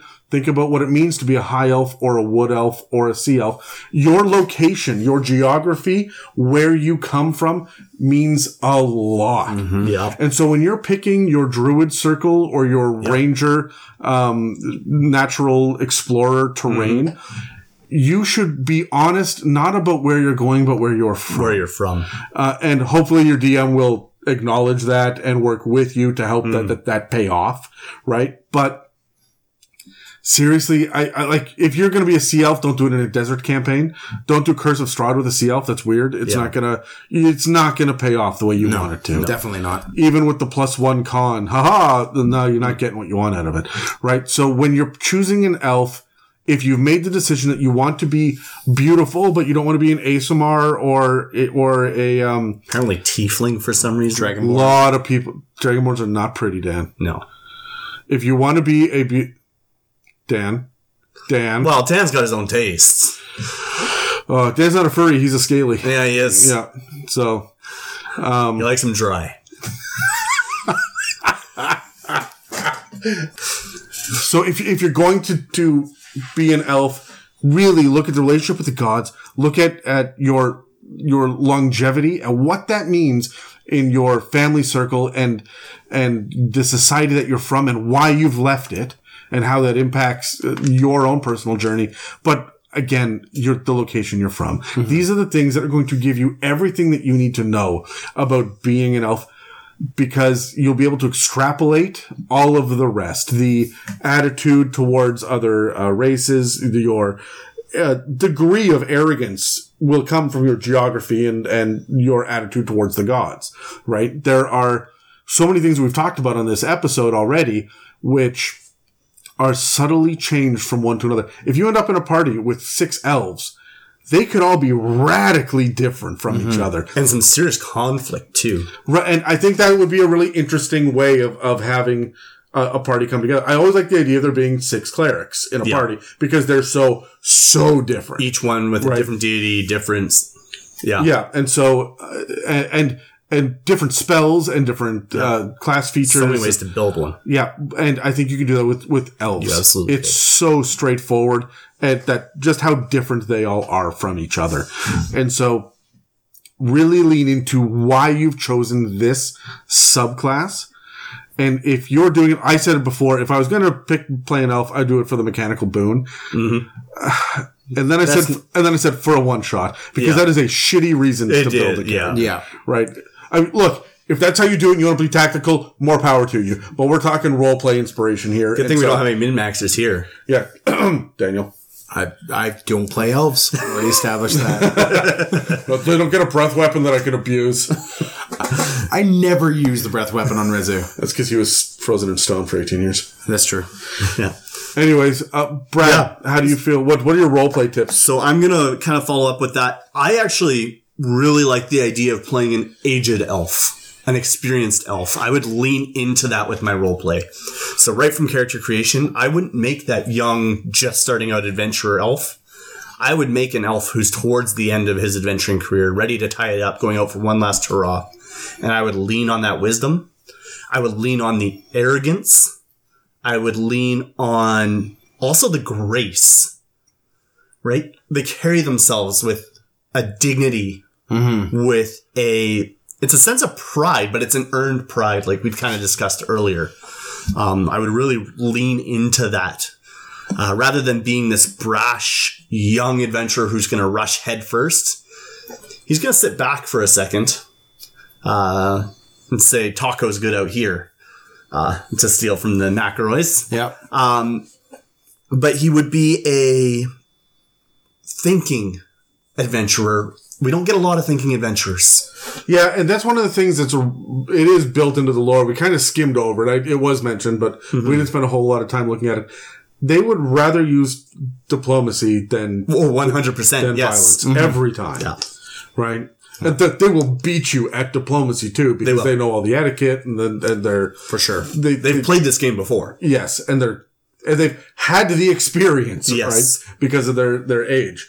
They've Um, lost a lot of battles. They've won a lot of battles. They know. So do you guys think that elves are delicacy for mind flayers? Just as a sidebar, Oh. just because of all the memories that they have. Uh, 100% yes. Why else do you think Mind Flayers really like the Underdark? Because they go after drow is, is what you're Yeah. saying? Yeah. Yeah. Yeah, I, absolutely. They would be like a buffet, all you can eat buffet. Yeah. Okay. Could you overeat? Oh yeah, it's it's it's like having too much of a really good cheesecake. Like the the first slice of a good cheesecake is, Oh is my brilliant. god! Oh my god! There's a plot hook for you. You come across the the bad guy that has been stealing elves and torturing them. It's the Lich that tortures elves for hundreds of years, so that he can feed all of these tortured, insane minds to mind flayers and infect the elder brain with insanity. Jeez. That's brilliant. I don't know how it worked into a campaign right off the top of my head, but that's that. I'm intrigued. I can write a novel off that shit. Yeah, for sure. Yeah. Okay, for me, uh, when I play elves, like I, I've said this before for You inspiration. don't play elves. Oh, sorry. When I when I you can when give I a run character elves, to when, your I, elf. when when when I want to give character to an elf, I am going to go back to uh, the the heroes of stoicism that are in my mind, like the the the. I'm playing a Greek philosopher. I'm I'm playing Elrond. I'm playing uh, I'm pretty sure that Rufus from Bill and Ted's. most Like- Greek philosophers were chronic masturbators. They're not a whole- 100%. they're not really stoic in my mind. No. I'm not sure where you're going with that one. I wouldn't study tell more Greek philosophy. Anyways, um, like I, I'm going with the with the character who would rather stand back and have discourse rather than um, don't go there, rather than drawing a blade and and and drawing blood. Like I, I the character I I would have is um, I would not play on the wood elf side of things. Um, So then, would you would you be looking at the bard then with the intelligence and the College of Lore, cutting remarks or cu- cutting words and and Oh, and it, it's it's very like dry. Like, Yes. did I just get insulted? I think that was an insult. Yeah. and that's what that's how they're cutting words hurt, right? Like, oh, so that's how you do it. That's a way, Yeah. right? like it's that kind of thing. They're cutting words as Yeah, yeah. No, I, I like that. That's that's actually kind of fun. yeah. So, uh, in terms of role play ideas, like uh, really play into the aloof, really play into the philosopher side of things, the the artist, the the um, intellectual dynamo of them is what I would do. Less on the the fact that they can absolutely destroy you in a fist fight because they're so agile and dexterous. Because of course they can. But why bother? It's too simple. It's too simple. It's too barbaric. Yeah. Uh, okay, so I got a question. Would you take the cloistered scholar then? Background? Uh, or noble. Noble? I, w- I would take noble. I take clo- cloistered scholar. I take sage. I would take acolyte in some respects. Like, um, hermit works in my mind for some elves. I mean, Outlander will work for what else? Outlander, Somebody yeah. else For sure. But I mean, Outlander works for every freaking Everybody. build, no matter. Anyway, Because that's what everyone wants to yeah. be. But but okay, you brought up this good point about leaning into the aloof side of things. But then we talked about some elves can be swashbucklers, or moon elves are very in your face and whatnot. So again, it comes down to what your sub race is. Yeah. Yeah. There does not seem well. there are definite consistencies. They seem to be almost background noise compared to the sub race specificity. Yeah. Right. Yeah. So while there is thi- Agreed. this common theme in the background that unites all elves, is a sea elf as elusive or as uh, aloof as a moon elf or as a, a sun elf? And I, the answer is no. and No. so they're, they're surprisingly, as much as we all said, you know, the basic trope and here's elves, we started this whole conversation on, you know, we, we all know what elves are. There's actually some variety here, right? There is And so I- I get that Dan's more not than inspired. any other race. Well, that's because they've gotten more time than any other race in the They freaking um, material, But right? even just looking at the breakdown of the sub races, The- it's so each one so much define or lends itself to a specific. There, there class. are two races that are more well defined than elves are, and only two. There are a shit ton of tieflings, Yeah. Yep. And there are mechanically. It doesn't matter. No. But for flavor purposes, there are a metric ass load of humans. There are so fucking many humans. Yeah. Right. And so we've got, uh, we're going to cover humans in one of these episodes. And I'm sitting there going, man, we, if we're going to get through it in one episode, we've got to just motor because there Power are, through. there are over like 18, there's over like, there's 24 maybe different kinds of humans. Yeah. And I think that people see human, uh, text, text, text, text, text variant. Yeah. Yeah. right. Which one gives me the feet? Yeah, exactly. And so, um, but for elves, you don't have that option. Um, I really wish that, that all of the elven subraces were all collected together somewhere so that you could kind of see the contrast of them. D and D Beyond is good for that. Actually, that's where I was going. Uh, when Yeah. you pull up the elf section, they're all in a list. Are they all, is there a difference between Eberron elf? Yes, as they're well? actually Yeah? separated out. I didn't want to dive into this podcast because No, no, no, no, was no. too I, much, I, but- I, no, I do want to know this. Uh, what other elves are out there besides?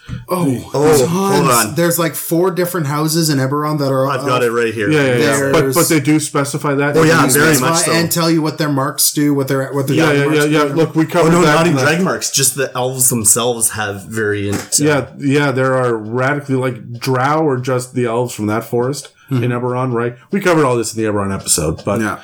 Um, but, th- but they'll go through like wood elves from uh, Valenar and wood elves from Yeah, that's Ashtuna right. or whatever it is. and then also wood elves from each of those, high elves from each of Yeah. those. Like it breaks them right down. Right, you got Aereni high elves, Aereni wood elves, Aereni you know, you know what? sea elves. I, look, I do not like technology at the table, but I can understand then why when you want a specific flavor of elf, particularly, I don't think that you need D&D Beyond to be able to figure out what kind of gnome you want to play.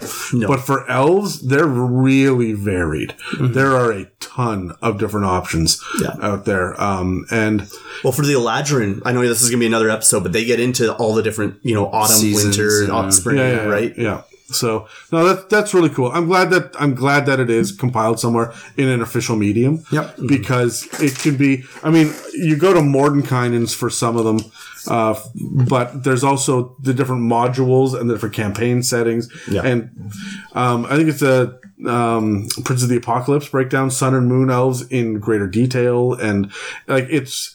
There's a wealth of information out there, and you really have to look around to find it. yeah. Yeah. Uh, so it's not just what's in the player's handbook. The same way that like, do people know that there are subclasses in the in the Dungeon Master's Guide? Yeah. No, no, but like, I don't think people Your players- realize that your players don't. No, that, that you Everyone's get, sitting there going, "How do I be? Uh, what was it? The Oathbreaker? Oathbreaker Oathbreaker. Paladin." Yeah. Uh, I don't find this in any book. That's because only DMs can be Oh. Oathbreakers. People yeah. so anyway, fight me, Joe. so do you guys have one interesting NPC that you would add? Oh yeah, Roll for it. yeah, sure. One elven NPC. Oh, did I catch a nat twenty? You 20? did get a nat 20, Oh, and we Dan gotta and I both got reroll. 12s. All right, I'm the going last. I got six. All right. Nat twenty. Adam, what do you got? I want the um the purveyor of fine antiquities, high elf. And I don't think I'm breaking anybody's like mind with this, but it I just like the man that sits there and doesn't say anything off to the side. There's you've got like an auctioneer and you've got people that are bringing items out to be auctioned off and you've got a couple of bouncers in the back that are, you know, I don't know, Goliaths or whatever.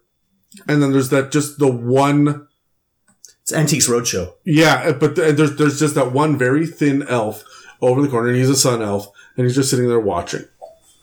And every once in a while, somebody looks at him and he gives a slight nod, and then that gives them permission to do something, right? He is so noble, he never speaks. And if your players ever wanted to meet with him, they have to arrange an interview. Mm-hmm. And even then, he will not speak with them directly. He will send an attendant. And I really like the idea of feeling the power of this high elf, but never being good enough to meet him. like, just really lay that. It's not even arrogance. It's just we're of different worlds. And your world is all the way down there. You have no information that I need. I have everything that you need, but I don't want to Yeah. So, waste my time. um, and I, I feel like you would get a message from him, be like, oh, uh, you have returned these items to him, and he's going to give you a great re- reward. It's back at the inn. Uh, go check with the person at the front desk. And you show up, and there's an envelope and a big bag of gold coins, and then it says, you know, thank you very much for helping, and, and it's written in this beautiful script, and and if you ever have any needs in the future, make sure to please contact one of these people. My house is very thankful for it, so, so and so on. Dictated, but not read. Oh yeah. Yeah, right. Like that is the kind of shit that I that I want from this. Yeah, for sure. Um, who is uh, he's he shows up in the limo, does a lap of the party, and walks out again. Right. Don't even give the keys to the valet. We will not be here long. I merely need to make an appearance. Right. And then Won't shake a hand. Won't talk to any. Maybe the host he may speak a word. to. he'll he'll he'll, If he he'll give that little that little head nod and and maybe the crack of a smile and that is it and then everyone for the next season talks about the robes he was wearing Yep. right that is the the high elf if if you're gonna go high get fucking high. baked right Yeah. like so that's that's where i'm coming out with the uh Cool. My my idea was funny enough the exact opposite. Um, I have the, the low elf well, kind of, kind of a moon elf uh, hobo. Funny enough, um, this is I, I would play him as kind of a bit of a soothsayer. Um, he is uh, yelling end times on the corner of the street, but because uh, he has um, covered up his ears, he's covered up him, himself in rags, he's filthy and whatnot. People don't pay attention to him, but this guy is actually a wealth of information. And yeah, he may be a little bit off kilter because he spent too long doing this. He's probably near the end of his life, and some of this Is he a diviner? long look of well. I, I don't even know if he's necessarily a diviner. he's much just seen he the just- patterns of society patterns. before because he's old. He is so old, and no one listens to him because he is because he's a moon elf. He's a little bit more ethereal. He's removed. He's supernatural. I- I he love the idea, pushes but- people away from him just because he's just kind of not right. I like the idea too of he. My great grandfather told stories of him, right? Yeah. Right. And he just travels the countryside, giving little tidbits of information and then gone. Right. Or sits on a corner street for, uh, the uh, corner of a street for a year, saying his things and eventually will bring a crowd. And once he sees the crowd getting too big, he gets creeped off and runs away. What is creeped off? Creeped out and runs away. Okay. There's one in every episode. You're doing this on purpose, aren't you? maybe. Uh, so yeah, that, that's mine. I, I, I really like the idea of, and, and like he'll, he'll, he'll see this high elf character going around being all pomp and, uh, being a bit of a ponce and he will go through and he will, you know, flatten one of his, uh, well, flatten one of his tires. There's not tires in D&D, Dan. He'll, he'll like, move the wheel of the axle, just like warp the wood just a little bit so that the, the, the cart Then- shakes. then- then he dispels magic on one of the wheels that lets the cart fly. right? Yeah. no. That, that's that's that's the. D and D version. Yeah, he he he he whispers into the horse's ear to just take the most unceremoniously huge shit right as the guy's getting in and everyone's looking at the cart. Like something along those lines where he's just just tweaking this guy just a little bit and then he'll just go. And and he's just that thorn in the side that comes by. Like I I, I love this character. Um and I wouldn't even broadcast that he's an elf for the first little bit. Like the players would have to come to interact like, with him. How how do you know so much? Well, I've seen it. Well, how have you seen it? It's happened before, just with different players and different people, but this happens all the time. right? You just have to live long enough to see the See, see, the thing that I really like about that is the that gives rich history and a sense of a lived-in world. Mm-hmm. The fact that we've been here before and will be here again, mm. and elves would know that, especially in a in a city of humans. Deckard Cain. That is mm. that is kind of where I'm going with this. You don't really know Diablo all that much. No. Sit a while and listen. Yeah, go fuck yeah. yourself, Dan. I spent more time on Diablo than you ever did. Probably not. Um, oh, oh, I might fight you with Diablo two. Yeah, Diablo yes. two. years. Yep, yep. You're Yeah. preaching to the choir on yeah, this one. yeah. Then WoW came out, mm. and And I still play Diablo 2. and and now I'm 34. Anyways, WoW came out and you got married. yep, Yeah. Happens to the best of us. yep. Bradley, what you got for us, bro? I'm envisioning a traveling minstrel, this lore bard, this elf, again, who's lived. He's not ancient. He's still young. He's still spry, but he's lived long enough to see, to have stories. He's adventured. He's followed parties, and he just loves to collect this lore. It's all living in his head. None of it's written down. It's all in song. It's all in rhyme. It's all in poetry. Mm-hmm. He is just this collector of information. He is not going on an adventure for the sake of the adventure. He's going on adventure for the story. He's the that NPC that follows the party for a couple He of does. levels. That's right. Just enough to get the story, get the information, write a song about it, and then he moves on to the next one.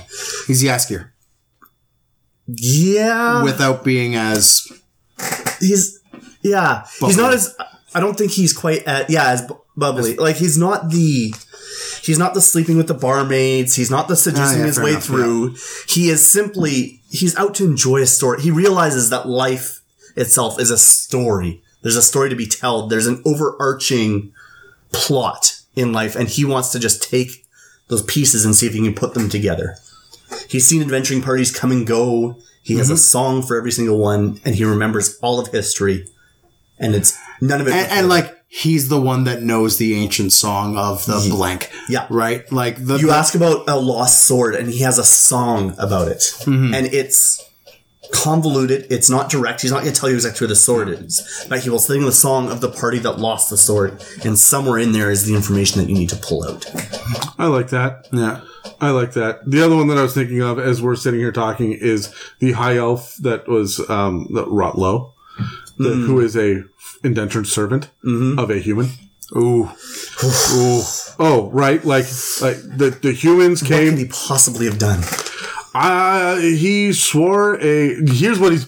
He swore a blood oath to someone's great grandfather, Mm-hmm. who was a grand warrior of whatever, and th- and then the, the he died. Great Yeah. grandson's just a shit. Oh, absolutely. just a And- waste of and skin. entitled little fuck, who's just Prince Joffrey. Living off great Prince grandpa's No, no, no, no, no. It's- greatness. It's, not even Prince Joffrey. It, it, it's it's Robin Oh. from Game of Thrones.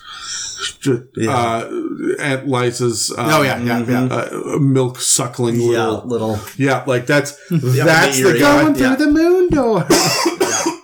Exactly right. Yeah. That's I, I like the idea of the of the sun elf that has I pledge myself to your house for three hundred years. It's year two hundred ninety seven, and he is just so fucking ready days. to get out. Right? Excuse me, I want more honey, and, and like that fucking character. I think that is a great NPC dynamic. What does he do on day 300 or year 301? Like the moment the house burns the fuck right. down. No, I, I think I think that he would leave, and then he would have to turn around and come back because it will not function without him, and and he is a part of this oh. house now. Like I He think, is as much of the house as the foundation is. yeah, and mm. so and he can't. He's he's. The only reason that there's been any prosperity for this house has been his efforts for the last 300 years. And now here he is ready to walk away. But if he goes, all of it was for nothing. Mm. And now he has to stay. Oh.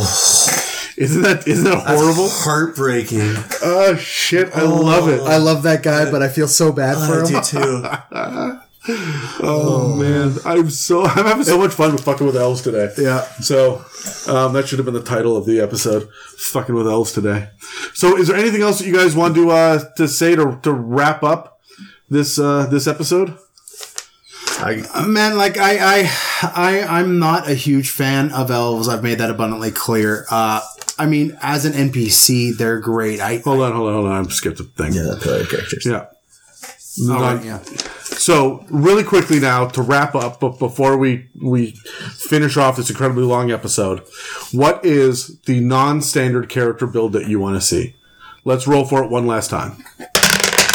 Sixteen. Ten. What do I get? Six. Oh, nine. Sorry, you got a nine, but you're still No, last. matter. Yeah. Damn.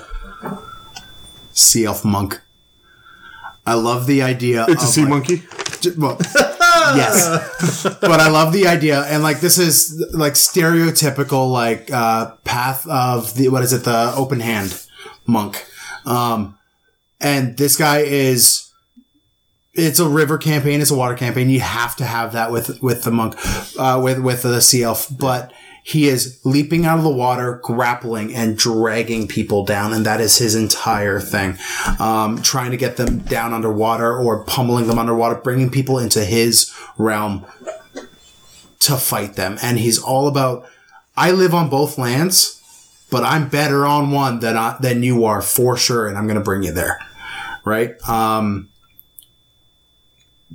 I also love the idea of like him running this monastery underwater that is airlocked. Like you, could get in, walk around, and breathe air in it. Um, but you got to swim to get to it, and it is a trial to get in.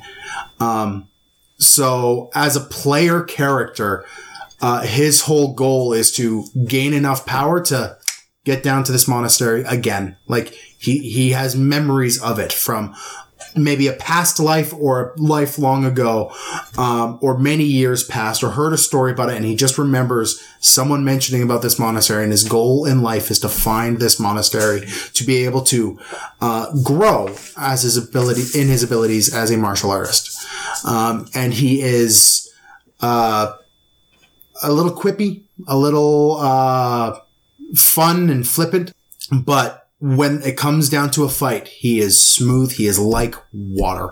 He he flows around the battlefield. They're just as a, as a fun little like one shot character. I would love to play this guy. Um, long term, I don't like playing elves, so probably not. But uh, what intrigues me the most, like we were talking, wizard makes sense. Druid makes sense. Ranger makes sense. Fighter, I guess, could make a little bit of sense. Rogue, I guess, can make a little bit of sense. Monk's the one that kind of sits out for me, and I'm like, well, why not try it? See what see what kind of martial arts master you can be when you don't have to worry about time. It's true. Monks are not known for meditating. Well, well, that's the thing, right? Yeah, But a human monk is still going to die at 80 years. that's true. right? They're they're they're going to a human has a very very strict timeline on when they can master this art form. The sea elf doesn't. No. He he can take his time, learn a couple, right? Mm-hmm. Become a master of a few of them, right? Um, I, I don't know that that that would be my my character there. Um, who is next? I was next. Uh, I want to go against the grain a little bit and go. You named all the ones that kind of make sense. Barbarian. You don't generally think of elves as creatures of rage. You think of them as con- under control, well defined. But I want to take it one step further and actually feed a little bit into the elven trope with the barbarian because I wanted to go path of the ancestral guardian. There we go. So that's what I was picturing, right? He's able to summon the memories of elves gone by, of the order gone by. Um, I also picture him as being a knight of an order where he has this whole order of elves that have gone before him, but he has this rage inside of him. He's like he's the last one of the He order, is, and he's bringing and exactly. like that's where his rage comes from is the fact that his order is dead with him. That's um, right. but is also alive with him. Exactly. Yeah. that's kind of where I wanted to go with that. That Cool. he I like that. carries this history with him, right? He obviously has the age and the experience. And again, this would be one towards the end of that. You know, he'd be about four to 500 years old, somewhere in that range, maybe pushing up against six. He's got he's got those three gray hairs. Yeah. Yeah. Yeah. That. That's the character I want to play. hey, hey, he's he's dancing with a double bladed scimitar as well, right? I picture his he's Darth Maul. Oh, I wasn't picturing Darth Maul, no, but I like it. double bladed sword dude just like walking Yeah. down the street. But he's it's a dance, right? Yeah. Oh, of In course The way, is. I mean, it's not a blade singer, but it is a dance, right? It's this beautiful. Again, I would build him with a dex based barbarian versus a strength based Yep. barbarian. But uh, again, which is hard to do. It it is is hard hard, to to, make a dex based barbarian for sure. But I mean, I was trying to build this work. character, and I basically started him at eighth level. I don't think I want to start much lower than that. I'd want to have a a high enough dex. I'd want to have uh, feet for the double blade scimitar to be a master. I get, I get it. Yep. All right, so I had I had an answer, and then you guys were talking, and then something struck me, and I'm like, "That's a really cool idea." I'm gonna pitch that at the end. Jaime Lannister was a high elf, Oh yes. and I think that he that his story is the story that I would play sans the incest. Right? If we can pull away all of that creepy stuff, but he's still, I love my sister Yeah. more than I love anything else. She is my twin. We are soul bonded Yes. and and I will do anything to protect her. Yeah. And I think that he goes out there and and he has that moment of suddenly learning for the because he's egotistical and he is the best champion fighter Yeah. that exists. Even at level one, he walks out amongst the, the rest of the party and says, Watch, watch and learn. I will do this and I will teach you how to do it. And you will love me for it because I am the best thing that exists. And he's got those, those little quips and those little, is it? Is that how you do it up in the north? Hmm. And then he goes off and he whoops your ass. And I think that that is just a really fun build. Um, but then the idea of him losing his hand and like, and then there's, there's Lady Brienne and the, the romance there with the, the mundane human that was ironically called Brienne the Beauty, who's like mm-hmm. traditionally not, Not. as, as beautiful as what he is used to and stuff. I love the idea of him struggling with all of these. And he is the kind of guy that would look at that dragon on the battlefield and go, I'm the only one that can end this. I'm going to do it right now and that's and like it, he won't he'll die Yeah, right? Will. but that is his mentality. That is that is what am i now that i have no hand? This was my sword fighting hand.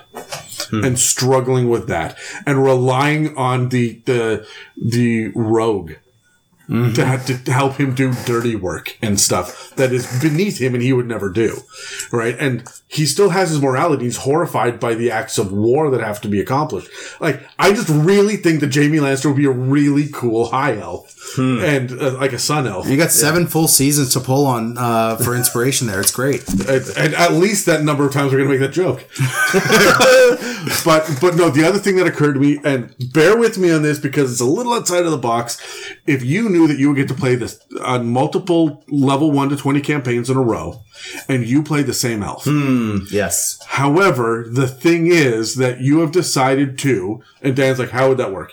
Here's what you do: you take one Multi-class, but not multi-class. you multi-class all of them and then you decide hey you know what i really enjoyed uh, these skills that the ranger has and so i'm going to devote my life to this and so you end up with level one artificer barbarian bard cleric druid you're one of Yeah. everything and seven levels of, of ranger or i guess it would be eight eight levels of ranger for example you go hmm that's interesting but honestly at the end i mean i don't think you could get sorcerer out of that um and Warlock. no, you can still do it with Warlock. Be like, I'm I'm done with with this patron, and you could let go of your levels lose. and say, you know what? Um, between campaign one and campaign two, I spent 30 years um, studying as a monk of uh, instead of the way the open palm, I've decided to go shadow elements. yeah, or like whatever, the four way of the four elements, whatever it is, right? So I've done this instead. So I've I've let go of everything else and just studied for thirty years on this, and now this is what I do. I can tell you stories of when I was an eighth level, I was level twenty this with eight levels of, of whatever, and I can tell you these grand stories of the things that I've done in my past. And this is why you have a level one character with epic freaking backstory levels, and, cool. and and then you could honestly chain campaigns with the same character. Going, ah, yes, I've been here before. This reminds me of the time. And then you name drop someone from six campaigns ago, right? I think that would be a really fun. Um, it'd be a really interesting way of approaching D and D if you knew you had the time to do it. You would have to be an elf in real life Oh, yeah. to chain that shit Yeah. together, right? It it would be amazing to have a character who, as the party is getting exposition on this history, the wizard just or the elf just goes, "Oh yeah, I was there. Yeah. I remember that." Oh, yeah. And I think that I think that maybe I would have to do it with an with an NPC elf. Mm-hmm. There's just that one NPC elf that is has been in every. Well, I mean, you could do that, right? Every campaign, if you have the same same group of players, right? Every mm-hmm. campaign, they keep meeting the same elf. Yeah. Even though Yeah, if, if you're planning on playing cha- like a long term, several campaign arc campaign, like, and you're starting off at the beginning and, and you know you're about to go on the long slog, you've got experience with your group around you, you know that this is gonna, this is almost a certain thing, this is gonna mm-hmm. happen. Yeah, throw in that elf in like session two No. and just let them build that relationship over years. Yeah, and and I really and he starts off arrogant, and then mm-hmm. And they don't really like him at first, and then he kind of earns it, and Yeah. he he's a Deus Ex Machina a couple of times, Yep. right? Oh, and so like, and, and so they learn to trust him, they learn to love him, they go to him for advice, Yeah. and so um, I think that would be really cool. But I really like the idea of a player trying to pull that shit off too, Yeah. campaign after campaign after campaign. Wait, if, if you killed the ancient red dragon with your sword, how come you're casting freaking shillelagh? oh, I've given up that life. yeah, That's right? behind me. It no longer interests me.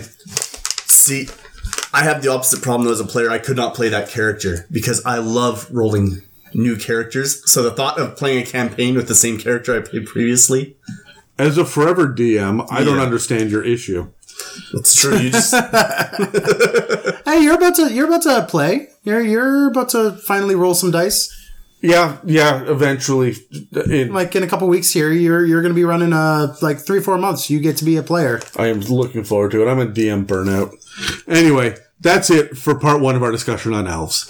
Okay, the next time we circle back to discussing D and D races, we'll be coming back to elves and we'll be addressing Drow and the Shadar-kai and the Eladrin.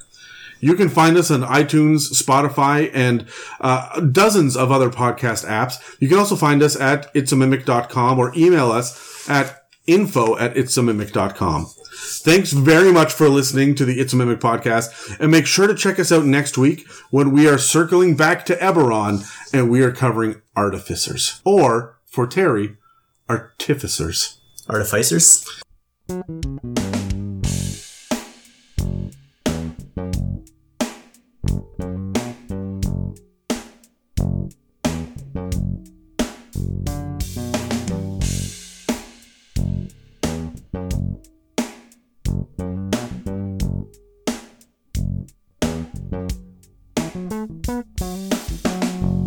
What is one survivalist tip that you have in real life about getting lost in the wilderness?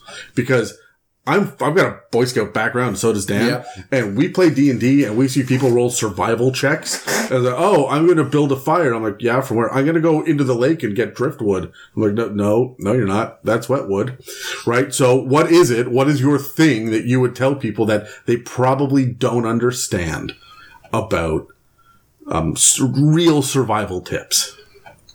Mine's kind of a weird one, but as somebody who's not super keen on survivalism, survivalism is that a word? Yeah. Anyway, yeah, sure. You're, you can be a survivalist. so yeah, sure. sure, yeah. Let's go with that. Yeah, Um, you said survivalist earlier, and I'm like, are you talking like a person who survives? Or are you talking like this is the survi- survivalist thing you could possibly do? No, no. Like the most survival survival. not survival s. Oh, okay, okay, cool.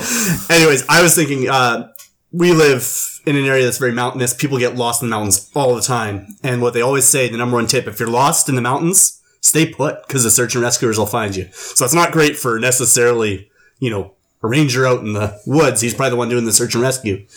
But my survival tip, because I'm an idiot in the woods, stay, put. put. Fair enough. Um, for me, I don't know, man. Uh, like Adam said, we both have a history of Being Boy Scouts. being Boy Scouts. I don't know, man. Learn your knots. I think that would be my big one. Um, you could do a world of good with like three knots if you learned. Thou shalt not pass. No, no, Thou no, with a, K, with a, with a K. like Brad. tying the knot. No, not like Uh. getting married. Well, yes, actually tying the knot, but not, not like the euphemism tying, the idiom getting tied in knot, but like literally tying knots. Like a clove hitch. And like a sheep clove hitch and a bowline and a sheep shank and those kind of things. Like learn learn some good knots. You can if you are in an area with cedar, you can strip it off. Uh, cedar has very um, you can identify it with having it's it's a tree that has lines on the bark. There's vertical lines all through it. You pull that off and you'll find that you could actually get fibers from the bark. You could fold those together, uh, make rope with it, and thus make Um, have something to tie your knots with that'll help you keep your shelter above your head. Um, Brad, you're right. Stay put, but try to get shelter. Um, and you could even fashion fire starters and everything else just from ropes and sticks. So, I mean, it's, it's not hard to do with three knots. So go out there, learn some knots. That, that would be my biggest survivalist tip. I can tie my shoes. Is that a step in the right direction? Uh, tying your shoes very close to a bowline. So sure, I guess. It's like a half bow line. Anyways. I mean, I guess. yeah. I don't know. Like, there's some common sense ones, like, do not get wet under any circumstances. Yeah, stay dry. If you are lost, you are fucked, right? Like, if you get wet, like, If you are noticing you're sitting in a actual depression in the ground, don't. Don't. Yeah, Because like- especially if you're in the northwest, it'll rain and that will collect water and you will get wet. if you have to leave food unattended because you're sleeping or walking, uh, you hang it from a branch that is not near the trunk of the tree. With some rope. Uh, yeah, or long grasses that you fashion, like whatever it is, right? Yeah. Just you hang it, you don't prop it up, you don't put it up in a tree. They're still going to get to it. Everything, everything in the forest can climb. But the thing, I like my big thing is water is downhill, yes. visibility is uphill. So if you're lost in the woods and you want to be visible, like yes, stay put, but stay put at a higher elevation if Somewhere you you can, can be seen. easily seen. And uh, if you get so desperate that you become thirsty, go downhill. Water flows downhill. Right. That's you find rivers and valleys. That's how it works. And that's also a good tip, I guess, for DMs designing like wilderness encounters is there's water in the valley. Yeah. Not there's not water flowing over mountains. No. Although maybe in the Feywild. Thank you for listening to an It's a Mimic production. Okay, you're done. Get it.